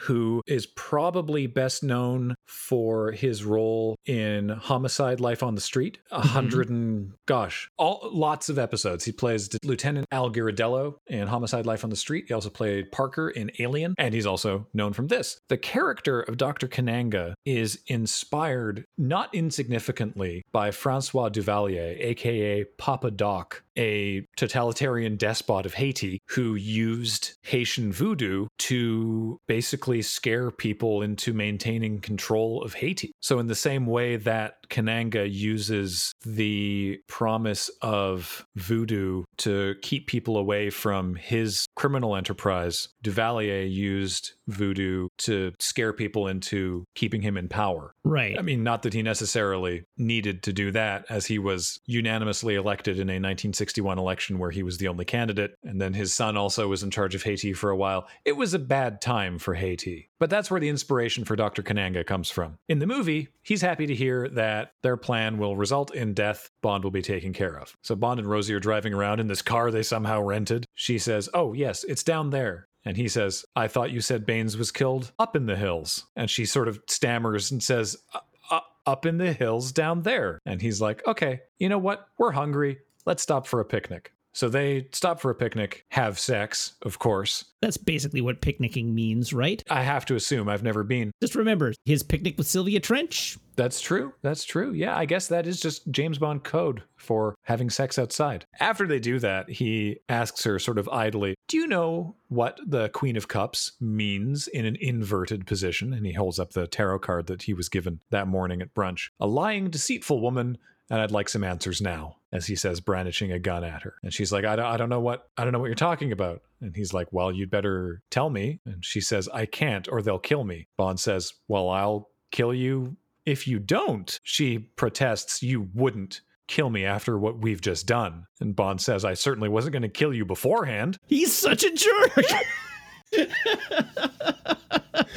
You're not wrong. So she makes the call to run away, bolts into the jungle. And he's like, wait? Huh? And chases after her because she spots a scarecrow and freaks out. And he's like, you got to stop this act of pretending to be freaked out by like voodoo omens. And she's like, I'm not acting. And he's like, okay, well, then tell me, I guess, and I'll make sure they don't kill you. And she just takes off and he runs after her. And another one of these little scarecrows has binocular eyes and a gun in its mouth and kills Rosie as she tries to run away. I love the little scarecrow with the two little binocular like camera eyes and the gun in its mouth. It's great. I think this is a great little set piece. It is so very this movie, but it's hilarious. I love it. It is one of my favorite things about this entire film.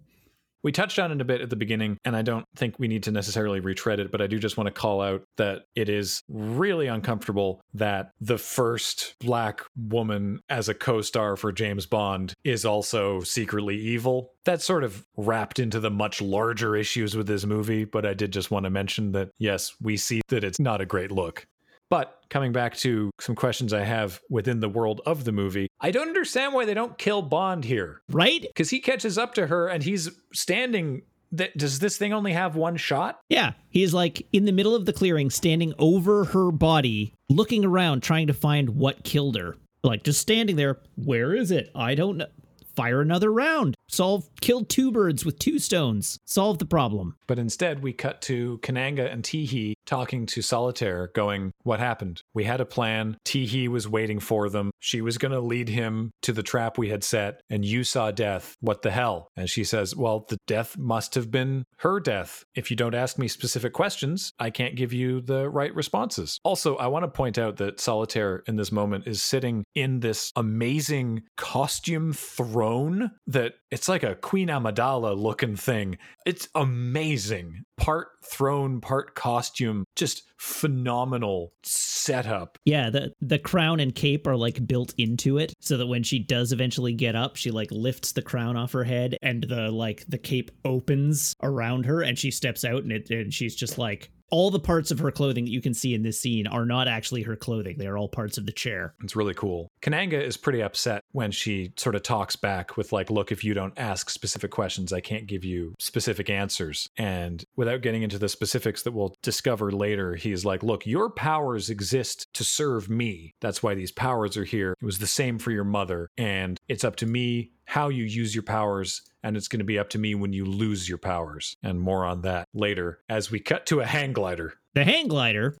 I love this hang glider. There's so many things I love about this movie. Bond hanging from the hang glider. It's one of those ones that's got like a seat. You know, there's the hang gliders where you're like in a sleeping bag, sort of suspended horizontally behind it. He's not. He's got his arms propped up on the bar. He is sitting in like a swing chair just below the bar, but he is in a full suit. He's got a, a black suit on. It's his stealth suiting, apparently. But underneath, he's got a, a white shirt with blue stripes and a tie with another gigantic cigar in his mouth looking over the island as the hang glider itself is suspended from the back of Quarrel's boat. So the hang gliding stunt in this movie is worth talking about because this is something that I love that the Bond films do more and more as they go on, even up to the present day, which is that they find something new, get the person who created it and bring them onto the movie to do it. Mm. So so all the hang gliding in this movie was coordinated and performed by Bill Bennett, who is basically the guy who invented modern hang gliding, which was only just becoming a known quantity around the time of this movie. So they were like, oh, that's new and interesting.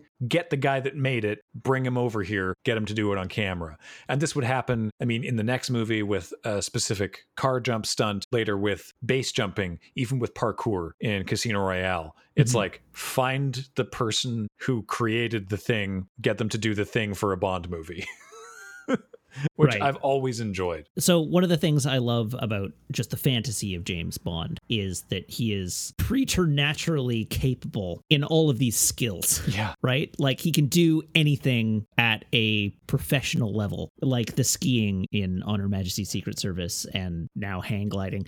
It does not hold up to scrutiny or logic at all, right? Like you you spend any any time whatsoever thinking about it and you're like, uh, you know, to use the the common expression it takes 10,000 hours to master a skill. There are not that many he has so many skills. There are not that many hours in his life, but the the fantasy of him always being exceptionally skillful at everything he does is one of the things that I think really sells these movies and is just like one of the more fun things about it. He's an incredible golfer and he's an accomplished skier. He has sex every day. he knows all the finest wines by taste and can identify the vintage on which sherry is based. He can differentiate between a 57 and a 59 Bollinger. He he knows what the best whiskeys taste like and how how sake is best served. Any any normal person with a job maybe has enough time to cultivate one of those skills in their spare Yeah. time. So I like I like that a lot. I it's one of the things that really draws me to the Bond movies is just his superpower is that he's super powered at everything. As demonstrated by flipping the release on the hang glider, taking a wide turn around Solitaire's estate, knocking a guard in the back of the head so that he falls off a cliff, landing the hang glider, then pulling off tearaway pants and reversing his jacket so that he's now wearing a beige suit for no reason other than it will look nicer. I love it. It's he's only wearing the black suit because it's stealthy, and as soon as he's hit ground, he's now wearing. I mean, it's it's a camo suit. It's not like it's a tan suit, but it will it will functionally operate as camouflage if he needs to like hunker down in the grass or whatever. So he goes into Solitaire's house. She's in bed and she finds him sitting in her ridiculous crown cape chair playing with the tarot cards. And he is like, So, remember what the card said about us being lovers? So we should, you know, we should do that. And she's like, No, I can't. I, I can't do that. I'm not allowed and I can't. And he's like, But you do believe in the cards, right? And she says, Yes, with all my heart. They've never lied to me. And so he says, Well, then go ahead and pick one. And she flips over the top card of the deck and it's the lovers. And she's like pretty emotional about this. Bond's like, Well, great then. Let's start doing kisses. The camera pans down and he puts down the rest of the deck of cards that he's holding, and they are all the lovers. So this is incredibly uncomfortable Yeah, because even though she has given indication that she does want to have sex with Bond in a hypothetical sense, and even though the cards in whatever way that they function have previously indicated that she and Bond are destined to have sex and that she very much believes that, this is still Bond lying to her and coercing her into sex that she would not necessarily have had otherwise, at least not in this moment. Yeah, uh, this is one of those ones where it's like consent is not even really possible in this context because like she believes in the cards and the cards have said they're fated to get it on which now she believes she has to. And Bond is capitalizing on that. Like he's already figured this out and so Bond is taking advantage of the situation and then also rigging it to make sure that nothing gets in the way. But the like I mean this is a deterministic thing right? Like if she truly believes that the cards are telling her future and that there's no way she can deviate from that future then it no longer matters what the circumstances are. She has to go along with what the cards say. You you can't consent in a situation like that it's not possible yeah, Bond is taking advantage in this scene. It is uncomfortable, and he learns in the following scene that she's not too happy about what has gone down because she it, it is revealed that she only has her powers, or at least she believes she only has her powers as long as she remains a virgin. And this was her first time. She's now obviously pretty broken up about the fact that she believes her powers are gone. And Bond actually looks a little awkward in this scene and is like, So, full disclosure, I did rig the deck in my favor. And she's like, Well, it doesn't matter because what's done is done. But like, I will I will not have this power again. As she says, a violation cannot be undone. Right. Because that's what this is. It's a violation. Like, as you say, it's a situation where there could not be consent given, meaning there wasn't really consent, meaning it's rape. Yeah. And gross. And no amount of Bond being remorseful about that, which he is, but no amount of that makes that okay. As written, she comes around to the idea fairly quickly and is like, well, if that's the way things are, that's the way things are. Round two, which is like, ah. Yeah, I, I actually, so I take the line like the violation cannot be undone to refer to her actions in like violating the requirements upon her to retain her powers. That is certainly, I believe, how she is meaning it. She believes that this was a failure on her part. yes. Well, Not even it's no, that's that's not even necessarily correct because again, yeah. she sort of has all her belief wrapped up in what the cards say so that she's not even really exerting any agency on her life up until this point. Like this is now when she gets to actually make her own decisions because up until now she's only been doing what the cards say. Even before bond stacked the deck the cards indicated to her that they would have sex. Again not necessarily at that moment that was because bond stacked the deck But at some point. yeah, but now she's like, well, now I have to learn how to think for myself, basically, because she's lived her whole life Mhm. either doing what Kananga tells her or doing what the cards say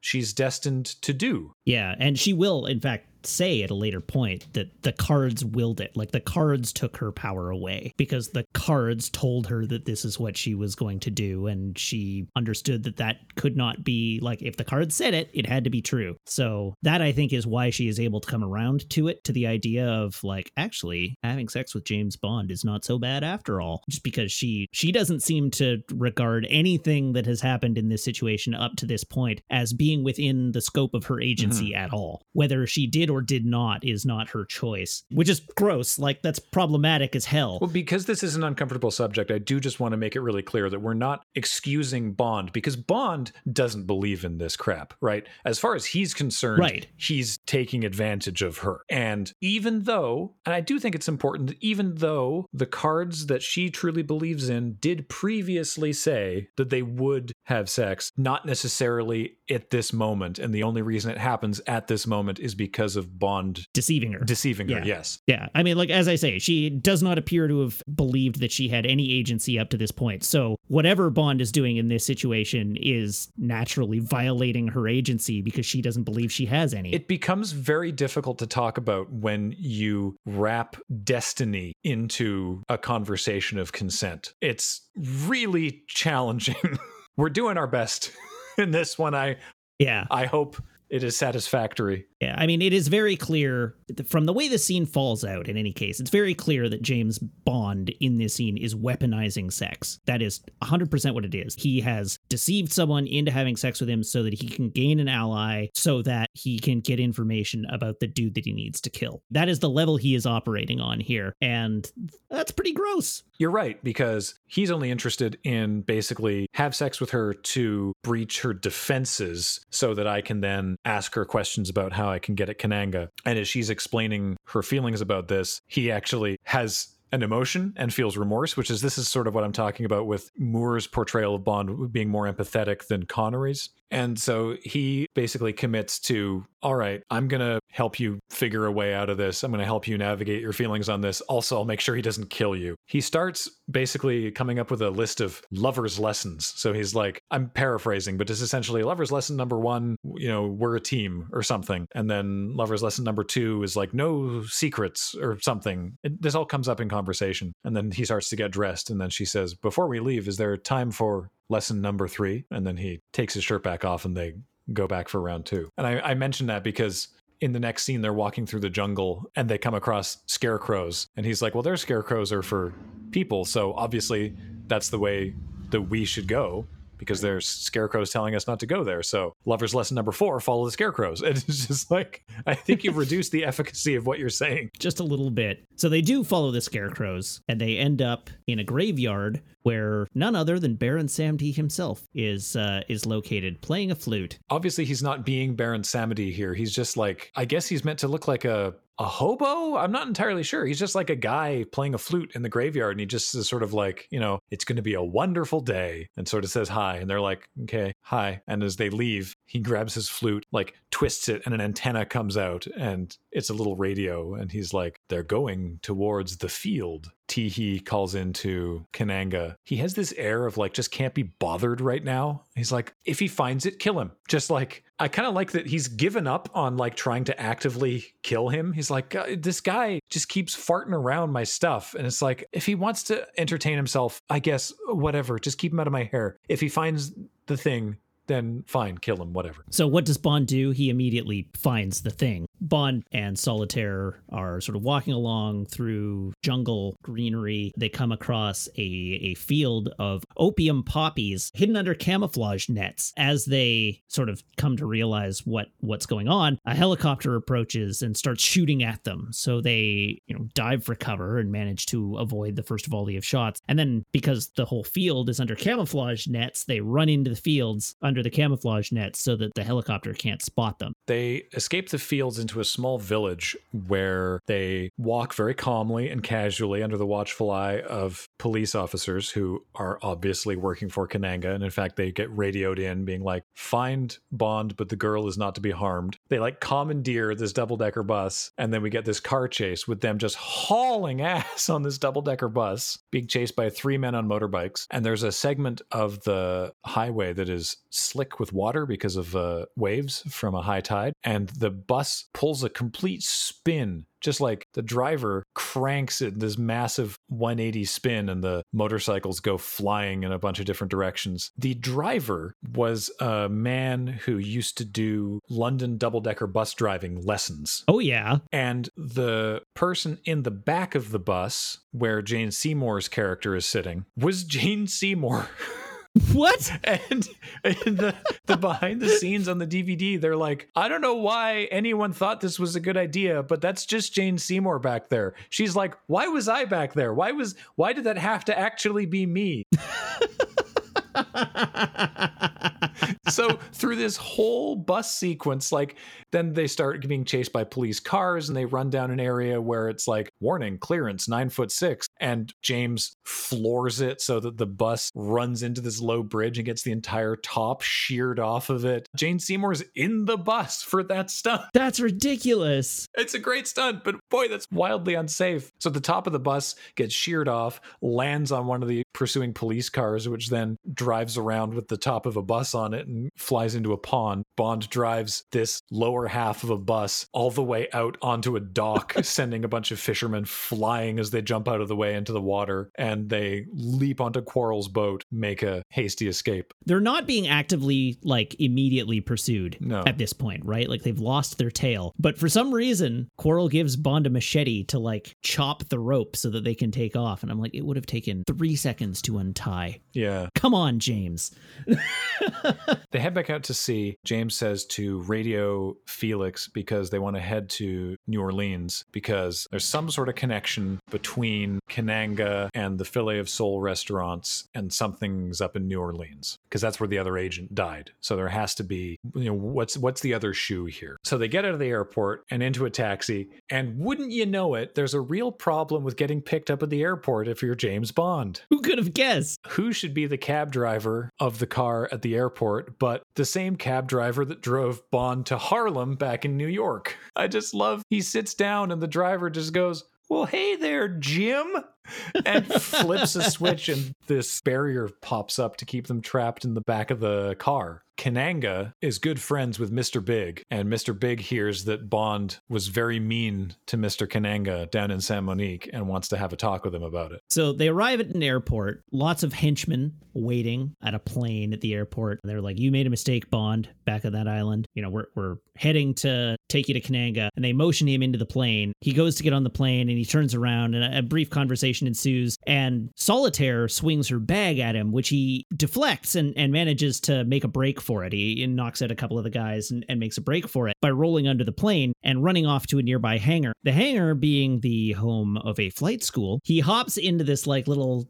all right, now we have to go to the Internet Movie Plane database again, but a little like a little trainer plane, like a Cessna or whatever. I was gonna say Cessna, and I hope that that's not just making assumptions about all small planes are Cessnas. All small planes are Cessnas. But yeah, he jumps into it, and there's a woman there waiting to do her lesson. She's like, "You're not Mr. Bleeker," and he's like, "Uh, he's been indisposed. I'll be doing the lesson today," and just floors it in this plane, but like not to take off, just drive around because there's not enough room to like take off. Every time he like tries to get to a spot where he can take off or or like get away, a car pulls in front of him and he has to pull a turn. This is a great little scene. Like this chase sequence around the airport is awesome. It's super entertaining. This is very emblematic of a lot of the action scenes in Moore Bond movies where he'll have like a comic relief character or like a straight man character, a civilian there's somebody for him to riff against and to like add some levity to the scene. They're driving all around the airport and the the chase cars are like crashing into planes and wrecking other pl- like breaking planes in half and Bond manages to sort of like make a break for it. He goes through a hangar and they're they like they close the doors on the plane to try and stop him from getting out and he just floors it straight through and that tears the wings of the plane off. He ultimately just pulls the plane back up out in front of the flight school in view of the flight school operator who's still on the phone in the office and hops out and makes a run for it, leaves the poor pilot trainee just sitting in the passenger seat, wide eyed, as the flight school owner looks on and he quips on his way out of the airplane to the, the trainee. It's like, same time tomorrow? So I just looked it up, and this is, in fact, a Cessna 140. Got there. All small planes are Cessnas. So I'm not entirely sure how Bond actually gets away from this point, because theoretically there's like a ton of dudes not that far away with cars. I mean, they just cut away, right? Like there is no exit. But the implication is that he has wrecked all the cars in this chase and has just made a getaway. And then we get a scene, I love this, of Felix Leiter on the phone with the guy who runs the flight school, just screaming at him about all the damage that Bond caused. And you're only getting Felix's half of the conversation. He's just like, Yes, Mr. Bleeker. Yes. Now, there's no need for name calling. Yes, sir. Yes, sir. well, we'll take care of. Yes, sir. Oh, no one is doubting your commitment to America, sir. I'm sure you're a veteran. what a great little exchange. Felix Leiter, the man who can fix anything. There's a bit where a man presents Bond with a selection of ties. I thought you'd appreciate this when he's like, Oh, I like that one. This one's a little frantic. I'll keep the other three. I like that he's being fitted for a suit. Yeah, why now? It's going to take 40 hours to cut that suit. Why are you being fitted for a suit now? Why are you not? Did you bring your tailor in from Savile Row? Where is that? Why are you getting an American suit? Who are you? And what have you done with James Bond?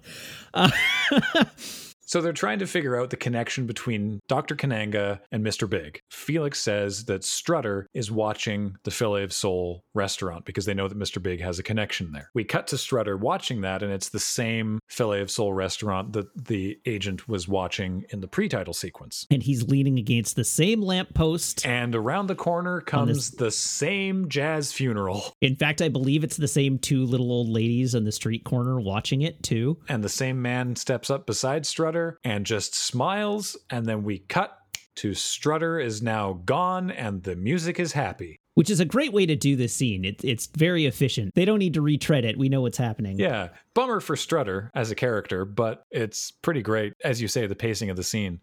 Funeral continues on as Bond and Felix roll up in a taxi, and they're just like, oh, that that's neat. Yeah, hell of a send off, Felix says. So they head into the Filet of Soul. Much more pleasant reaction because they're probably used to dealing with tourists, considering that they're in Bourbon Street rather than Harlem. And the waiter says, I got a nice booth here for you guys. And Bond's like, uh, do you have something closer to the music? And then says to Felix, I had a nasty turn in a booth once. I love this scene too. He is like, Yeah, I, I, had a nasty turn in a booth, and and they like set up a table for him, a table that's like front and center in the middle of the restaurant. They, you know, they sit down, the music starts, and this is where we have the woman singing Live and Let Die. Felix orders a couple of drinks. We get to watch the performance of the woman singing for a while. The waiter comes up to him and says, One of you guys named Felix? Yeah? Telephone call for you. A fellow named Strutter. Uh, so Felix gets up to go receive the phone call, and Bond sits at the table, continuing to watch this musical performance, only for the table and all of the chairs to sink into the floor. Like a hatch has opened up. He is pulled down on this elevator to the floor below. The floor seals above him, and the wait staff replace the table and the chairs and the drinks and the whole bit as if Bond was never there. Fe- Felix comes back and is like, "W- What happened to my friend? And the waiter angrily is like, What happened to your friend?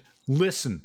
And then the scene cuts, but it's like, it's like he's about to tell Felix that like Bond did something awful. Bond is in a dark room and is immediately illuminated by four spotlights directly on him. We can't see much of what's in in the back of the room. It behooves me to make a Star Trek The Next Generation reference and remind you there are, in fact, four lights. So the lights come down and we see that Mr. Big is seated at the back of the room with Solitaire to his right reading the tarot cards and Teehee is standing in the room. And Mr. Big dismisses his other henchmen and begins to question Bond. The main thing he's concerned with on behalf of Dr. Kananga is, as he indicates Solitaire, did you mess with that?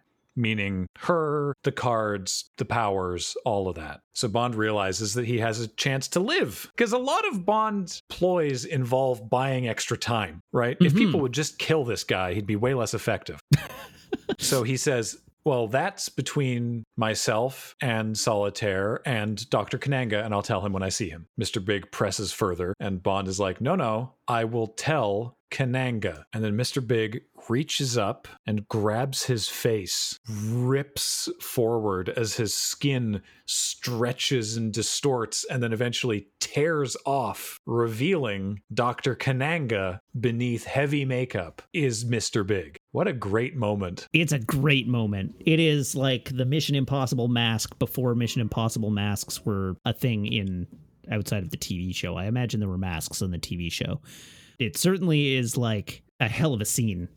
He's tearing his face off in front of Bond. And Kananga is furious. I I love Yaphet Kotto's portrayal of Kananga slash Mr. Big in this movie in the way that he is very calm and full of himself in the way that a good Bond villain is, very confident. But at the same time, the bursts of anger I really like, and I think they're played very, very well. I like the one earlier when he's talking to Solitaire and he's really, really upset. And then he's like, Solitaire, you've made me upset with you, and I have no desire to be, so please leave. In this moment, he's furious with Bond and then calms down immediately once he's torn the makeup off and starts gently removing the rest of the presumably spirit gum or whatever the makeup application is. He goes over to like a little makeup counter to like clean up his face before coming back. And you're right, he's he's completely calmed down. His demeanor is like it's warm, but it's not furious, but there's like a simmering anger under the surface that he's keeping restrained, which is is quite good. This is when Bond puts everything together and he realizes that Kananga's plan is he's growing all these poppies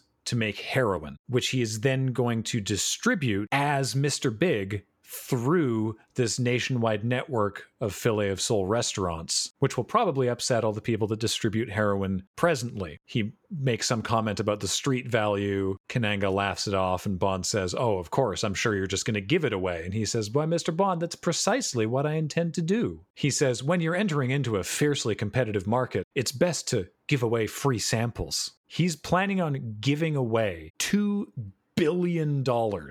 Remember, we were talking earlier about how a hamburger was 65 cents?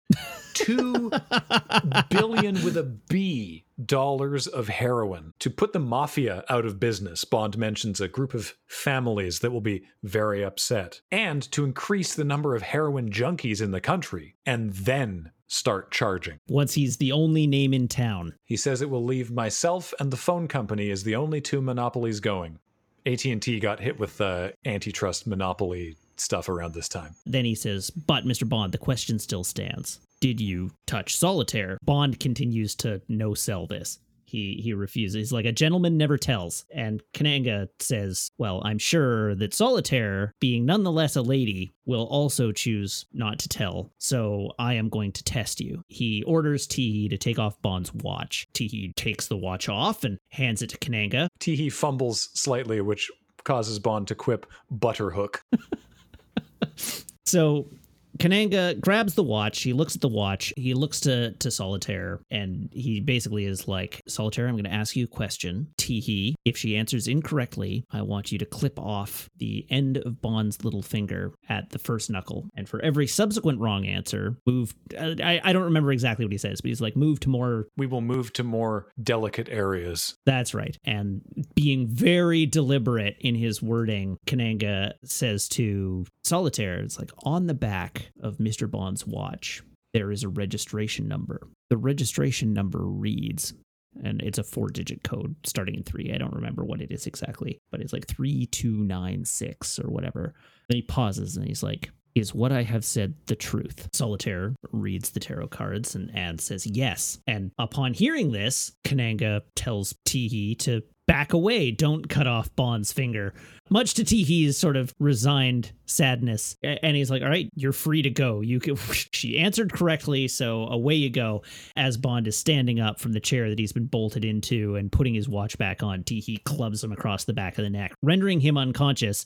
This is where Whisper comes in and just hefts Bond off the table under one arm and carries him out of the room as a, an unconscious body. Baron Samedi comes in, makes his presence known, and Kananga is clearly stewing in his seat. He ultimately looks to Solitaire, who's clearly pretty uncomfortable about what's going on, just says, Solitaire, I gave you every chance. He says, You had a 50 50 shot and you weren't even close.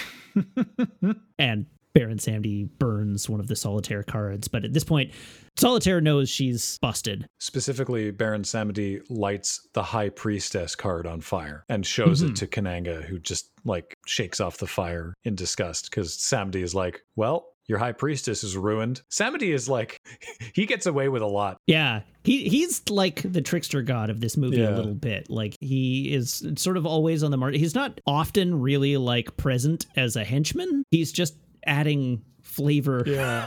to the scenes that he's in a lot of the time.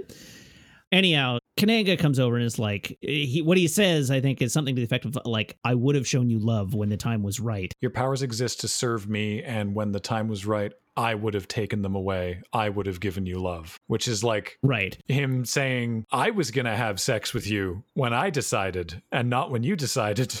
Yeah, I mean, the implications of what he's saying are still pretty gross. oh, yeah. at, at any rate, he, like he knocks her down as he's like stewing with with anger. We then cut to Bond in the back of back seat of a car between two henchmen, with two henchmen in the front seat. Bond still totally unconscious.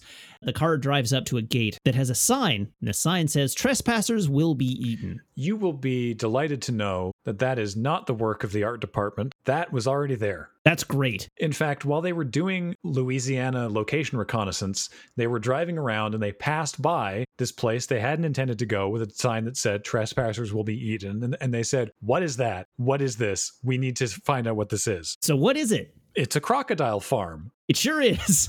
run by a man credited in the opening titles as a stunt coordinator by the name of Ross Kananga. really? Yes, they named the villain after him That's awesome. because they thought it was such a fun name. it is a good name. And he ru- he runs this crocodile farm. He had like 1200 crocs. He took it over after his dad. He performed all of the stunts when Bond is standing really close to crocodiles but you can't see Roger Moore's face. huh. Yeah.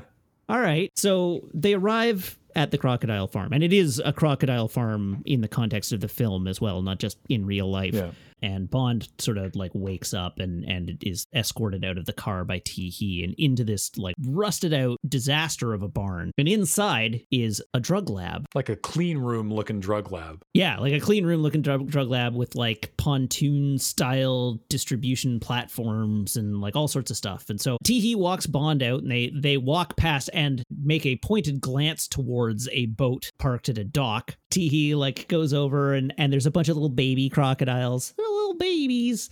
Waves his hook at them. Uh is like they're cute, aren't they? And and Bond quips. Oh, he's like, I don't suppose those future future handbags are the only crocodiles you have around here. And and Teehee says, Oh no, we've got moms and dads too. He leads him over to some buckets of chicken where he like digs out a bunch of chicken onto a platter and Bond sort of suspiciously eyes all the crocodiles swimming in the water around and as soon as Teehee cracks open one of the buckets with his claw all of the crocodiles pile into the water T is not being super subtle about his plan here. He's like, it's my favorite time of day, feeding time, just being generally sinister. And he, he walks Bond out onto this little bridge and pitches some chicken into the water, which gets the crocodiles eating, walks him out to a little island in the middle of the river, tosses out the remaining chicken. As Bond is sort of looking at the chicken, Teehee steps back onto the bridge, which retracts from the island, leaving Bond on the island, surrounded by concentric rings of chicken and crocodiles. he says there are two ways to disable a crocodile, Bond. And Bond's like, Well, I don't suppose you'd care to divulge that information. He says, Well, the first is you take a pencil, jam it in the little hole right behind their eyes. Bond sort of pats his breast pocket, noting that he doesn't have a pencil on him. Right. Uh, and he's like, And the second? Oh, the second's twice as simple. And Teehee says, Well, you just reach into their mouth and you pull out all their teeth. I love oh, it's so simple. So we are now in the point in the movie where it's basically like a hard burn from here to the the finale of the film. Yeah. It is it's set off by a stunt I love.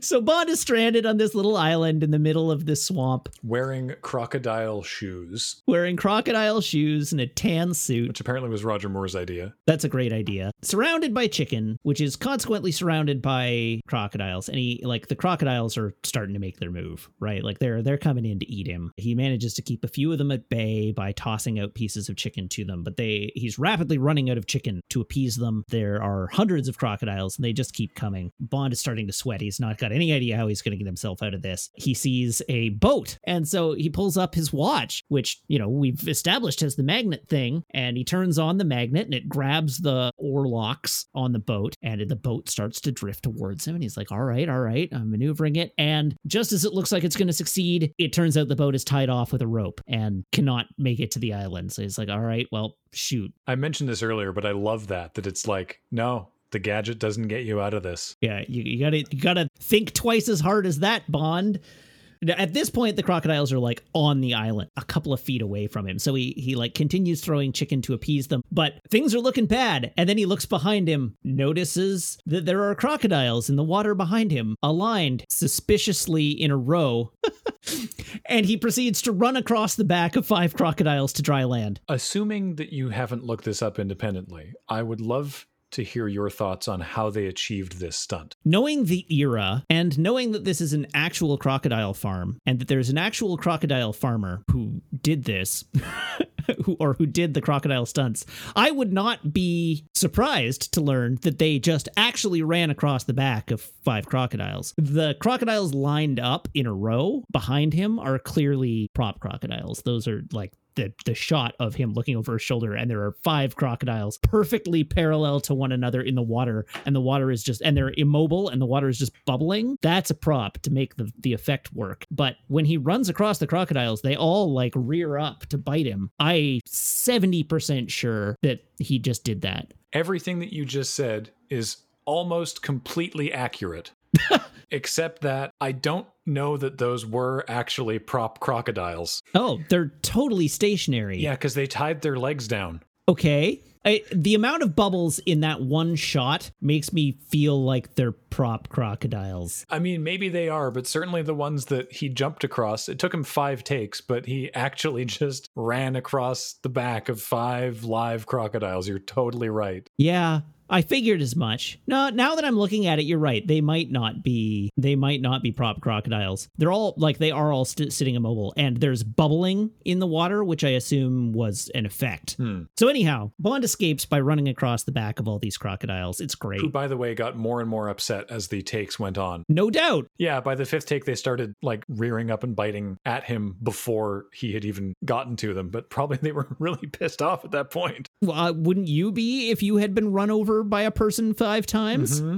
Bond escapes. He runs back over to the barn. He grabs a whole bunch of chicken onto a platter. He opens the gate to the crocodile paddock. He throws the chicken into the drug lab. And then in the ensuing chaos, he grabs a canister of gasoline, dumps it on the sides of the building, which he then lights on fire. Bond causes a ton of chaos here as he lights this place up, runs crocodiles into it so that all the scientists who are inside doing all the, the drug lab work run out. He uses this chaos as a cover to run for the boat on the dock that he had looked at earlier. He hops in the boat and makes a getaway, but Tee Hee notices him and, and calls on one of the other henchmen to like chase him down in a car. The Bond takes off in the boat, leaving this this burning drug lab in his wake. Thus begins the chase scene that makes up the majority of the third act of this film. The other henchman there is the only major Kananga henchman that doesn't have some sort of interesting quirk, and his name is Adam. He's got a great coat. He does have a great coat. He's got like a turtleneck sweater and then a black and white tweed pattern jacket on. Mm-hmm. I love the jacket. He immediately gets on the radio in his car and says, Bond's taken one of our boats and he's heading for wherever, some landmark. The man who gets him stays alive. Now move, you mother. and it, the scene cuts before he swears, but it's move, you mother. And then everyone starts scrambling for their own boats. And yeah, this is this is a terrific chase. This boat chase Yeah. through the through the bayous is so good. Yeah. And it was apparently it was written down as scene 156, the most terrific boat chase you've ever seen. Mission accomplished.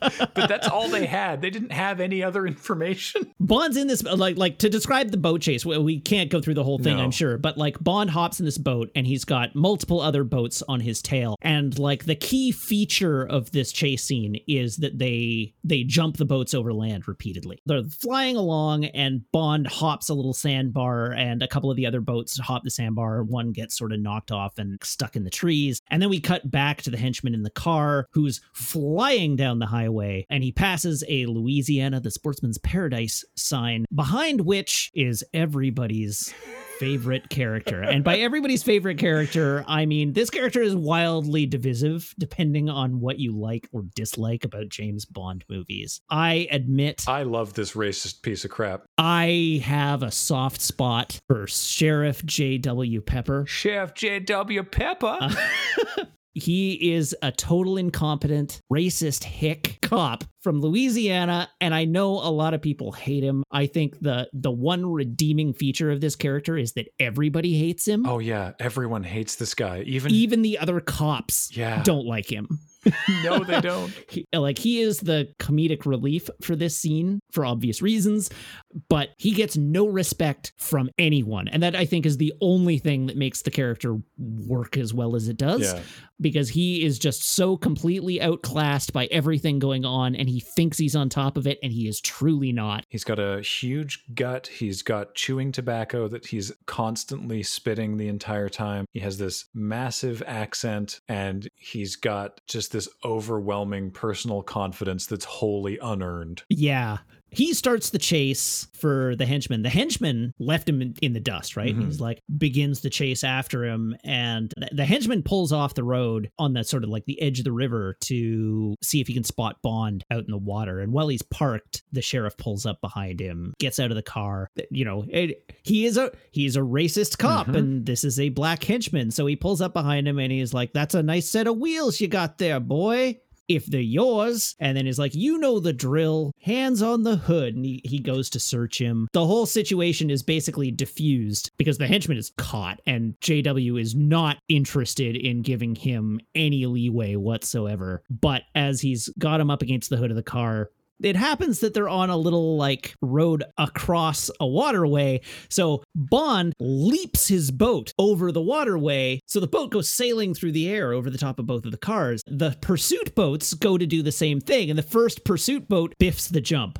And the pursuit boat goes right into the sheriff's car, demolishing it. And then a couple other boats go over and, and continue the chase with Bond. And Sheriff Pepper looks at his car and is stunned for a moment. Adam takes this opportunity to hop in his car and hightail it out of there. JW is like face down in the dirt, sees the two boats driving off in the one direction and the car going in the other direction, and like a henchman who fell out of his boat crawling up the water on the other side and realizes that he's beat, right? His car is wrecked. There's nothing he can do. The local highway patrol car pulls up behind them. So that boat jump of Bond's boat, which obviously Roger Moore was not piloting at that moment, was at the time Oh, you're spoiling the illusion. a Guinness World Record Oh, 33 and a half meters. So 110 feet of jump distance. that's incredible. That record only stood for three years.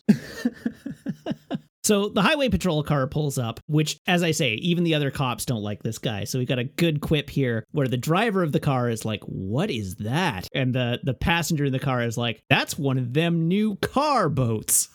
yeah. Sheriff walks up and is like, you know, by the power vested in me by the state of Louisiana, I do hereby commandeer this car and all persons who reside within. And that means you, boy. That means you smart ass.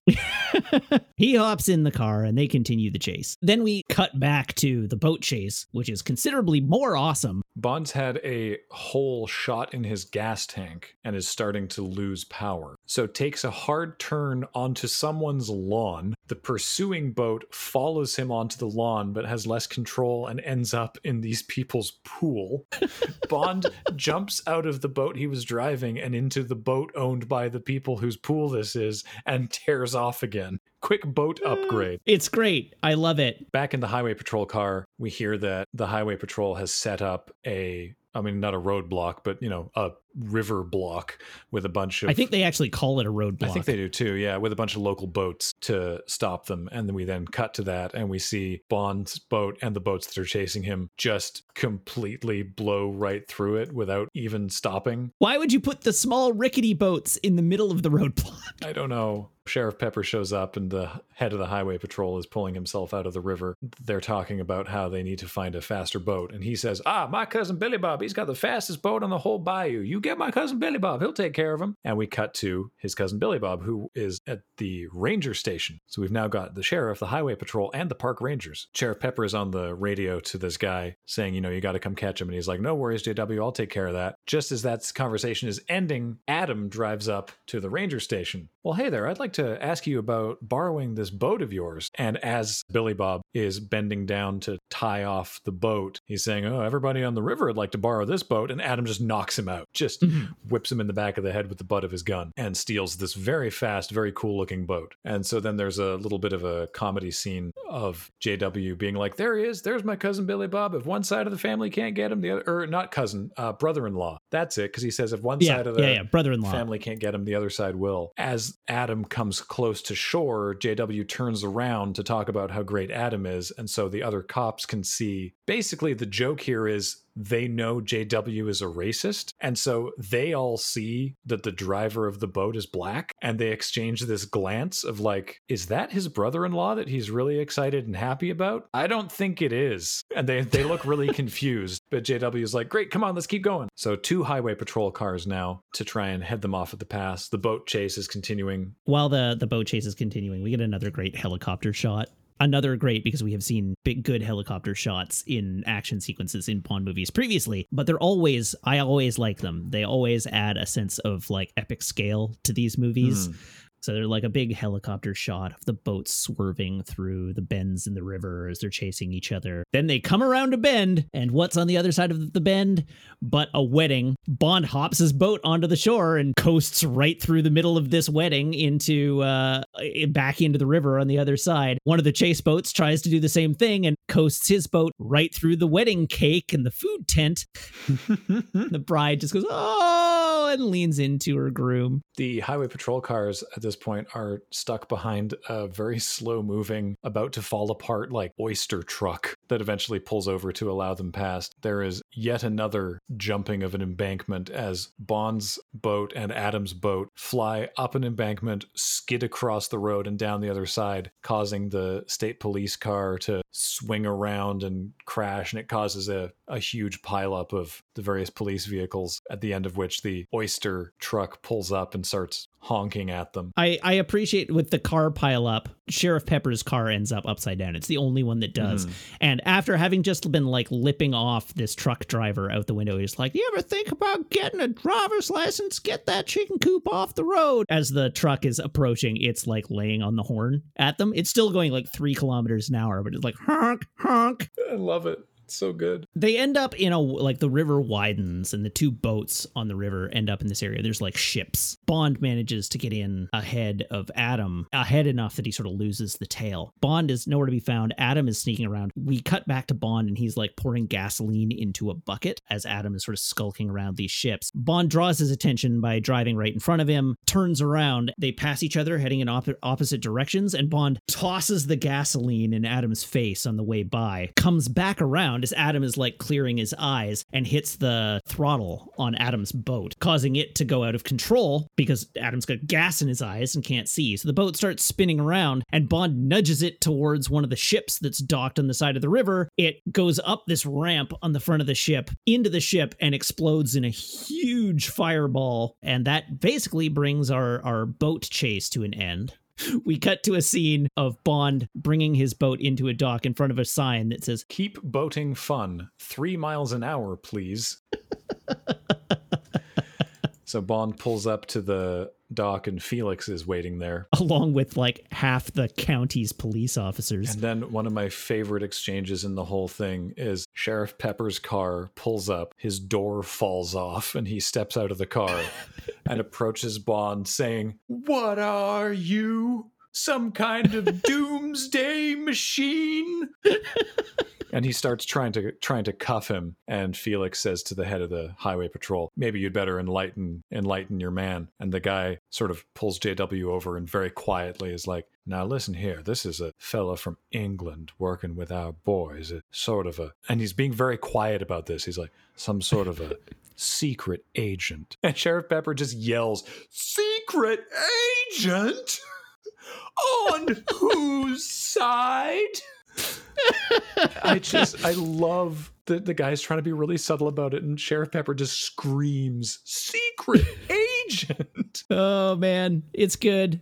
Sheriff Pepper would become so popular with audiences of the day that they would actually bring the character back in the next movie. I remember that. Felix tells Bond that they've raided the Filet of Soul and all they found was a couple burnt tarot cards. They're going to head back to Saint Monique and try to disrupt Kananga's poppy growing operation. He says that Kananga's in the clear, like he got away. Yeah. The guy that got on the boat with him, he says, was nine feet tall and wearing a top hat. Cut back to the villagers in Saint Monique doing more of their voodoo ritual, and then Bond, Leiter, and Quarrel in a boat as they get ready to swim ashore. Quarrel has a series of timed explosives that are set to go off at midnight. Basically, Quarrel is going to be trying to blow up all the poppies while Bond tries to save Solitaire. They go ashore. Quarrel stashes Bond's wetsuit and shark gun while Bond heads inland to try and find Solitaire. He sees more of the voodoo celebration, lots of music and dancing. Solitaire gets brought out of one of the buildings and tied to the same post that we saw Baines being tied to earlier in the movie. And then some people bring a coffin out. Then the man with the goat hat shows up and grabs the, what did you say it was? Tree boa? Yes, a green tree boa, I think I said. and starts dancing closer and closer to Solitaire. Bond pulls out his gun and is about to shoot the guy when everything falls completely silent. And people come out and and place it it very sort of ceremonially place a top hat at the base of a grave and tap on the gravestone with a machete. And this is really strange.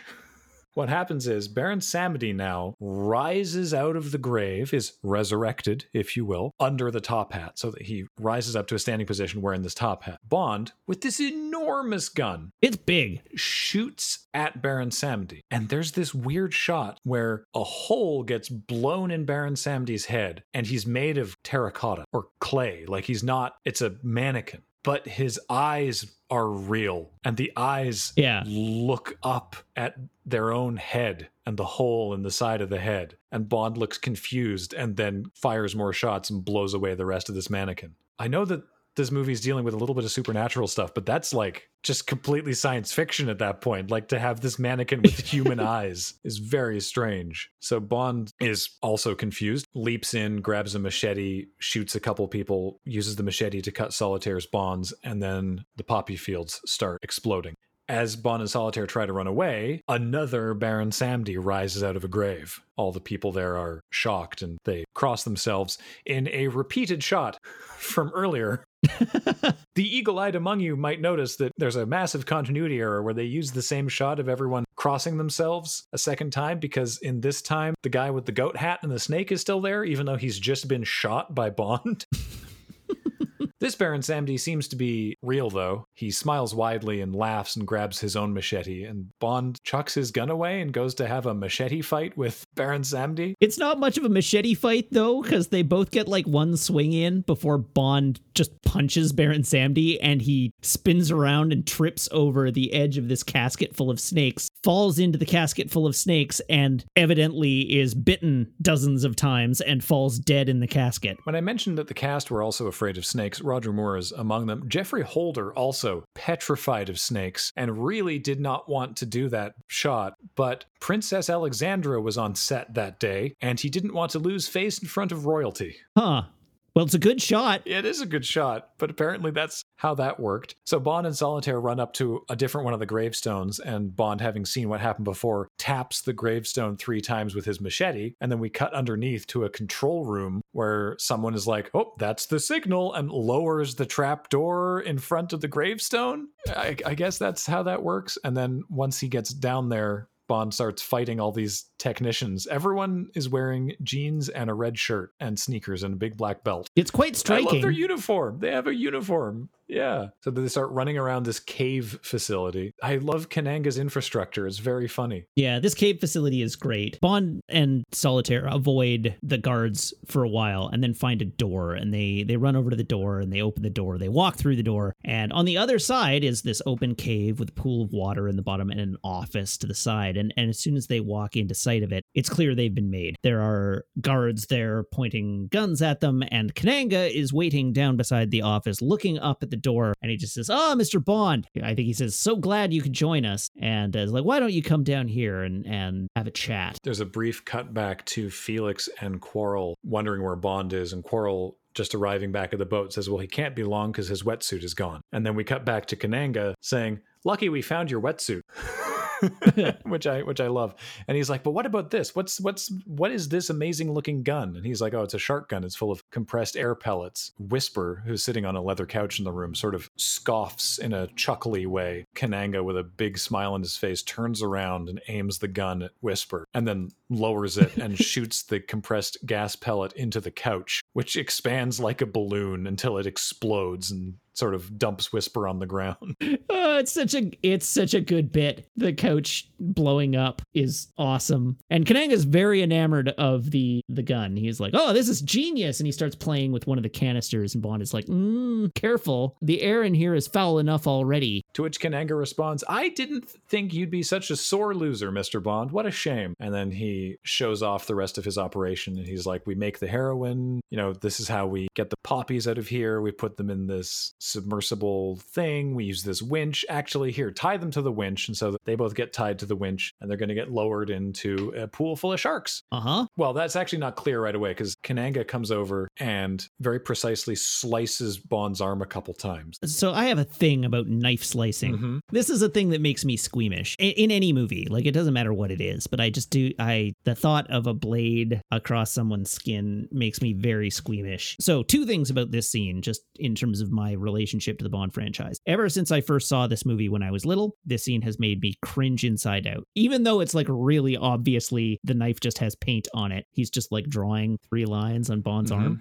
The other thing is, I always think this scene is in Thunderball. Oh. Right, because of the sharks. Sharks and like diving, like underwater equipment. I always, always, always think the scene is in Thunderball until I watch Thunderball and I'm like, oh yeah, that's not in Thunderball. What movie's that in? Until I see it in this movie and I'm like, oh yeah, it's in this movie. But anyhow, Kananga cuts the lines into Bond's arm. And Bond quips, because it's taking a while and it's not going to kill him very quickly, Bond quips, Why don't we try something in an even simpler vein? And Kananga says, On the contrary, Mr. Bond, I think you'll find these wounds quite fatal, then indicating that there are sharks in the water. He gets Whisper to winch them up over the pool and begin lowering them in. Bond uses the magnet on his watch to draw the gas canister to him. Oh, he does he does actually use the magnet for something. You're right. He does. Yeah, he pulls the the gas canister towards him. As they're beginning to lower them into the water, Kananga reminds Whisper that he forgot to open the gate to let the sharks into the pool. Bond uses the watch which has another previously undisclosed gadget, which is that the compass ring on the surface like on the edge of the watch is actually a buzz saw. And so that starts spinning and he uses that to cut the rope that's got him restrained. He unties himself. He then unties Solitaire. Whisper's the only one that notices Bond is swinging down to get back to dry land and yells. But of course, Kananga can't hear him. And Bond kicks Whisper into one of the open transport canisters and locks him closed. And then Kananga comes at Bond with a knife. They both go flying into the water. There's sharks all around. They're fighting. Kananga starts gesturing wildly that there's sharks coming towards them. Bond puts the gas canister into Kananga's mouth in a way that it opens. And in the only like actually stupid part of the movie, the gas canister doesn't like fire out or just leak out of Kananga's mouth. It inflates him like a balloon and he fires out of the water up to the ceiling where he impacts with the ceiling and explodes into tiny pieces.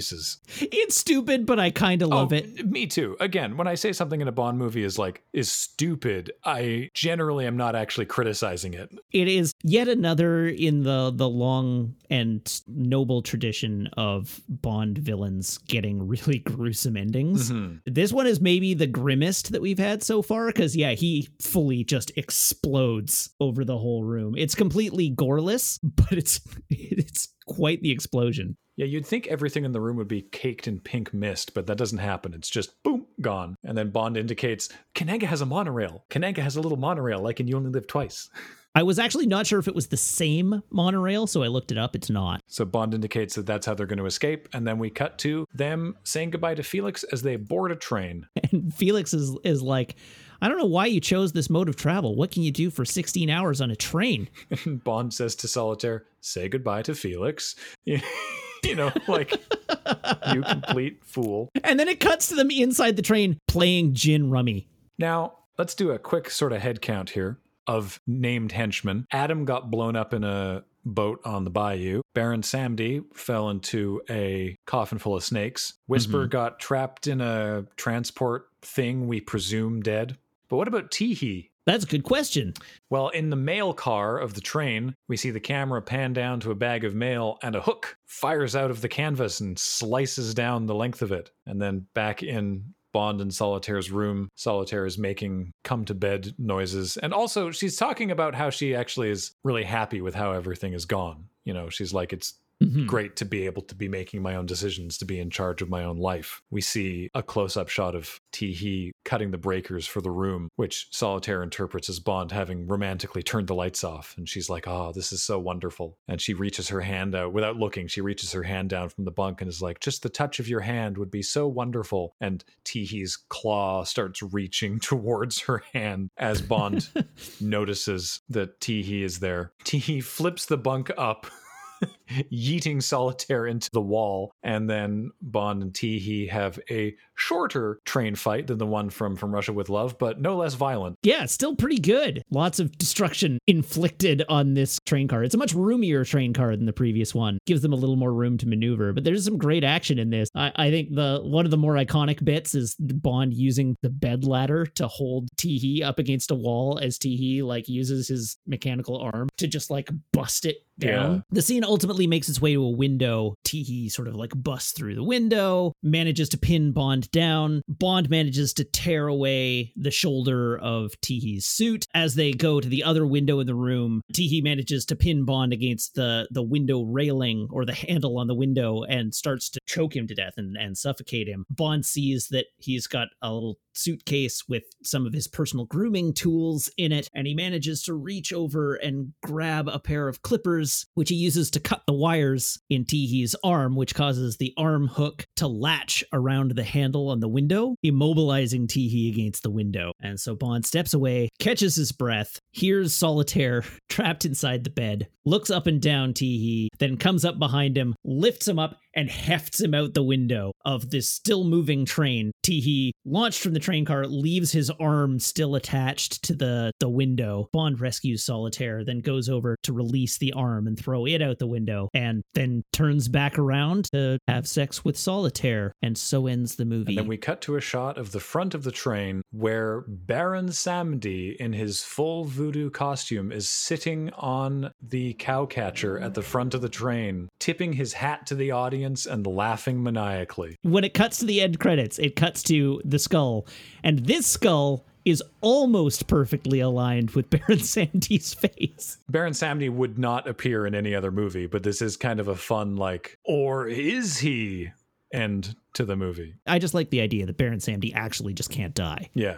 and it's just He's the god of the resurrection and the leader of the gods of the dead. yeah. What's the problem? He's he's Baron Samedi. All right, so what'd you think? Man, this movie's so much fun. It's great. Like it's really well constructed and well paced, and everybody in it is great. And I really like it. I, I think on the whole the ups outweigh the downs on this one by a long shot. It is you were you're correct when you said it earlier. It's super well paced. Everybody's on their top form. I think the introdu- introduction of Roger Moore as Bond is firing all on all cylinders. I think the story the story works in all the ways it all the ways it needs to work. It's a good fun movie. I also like this film. I don't know how I'm gonna rank anything today.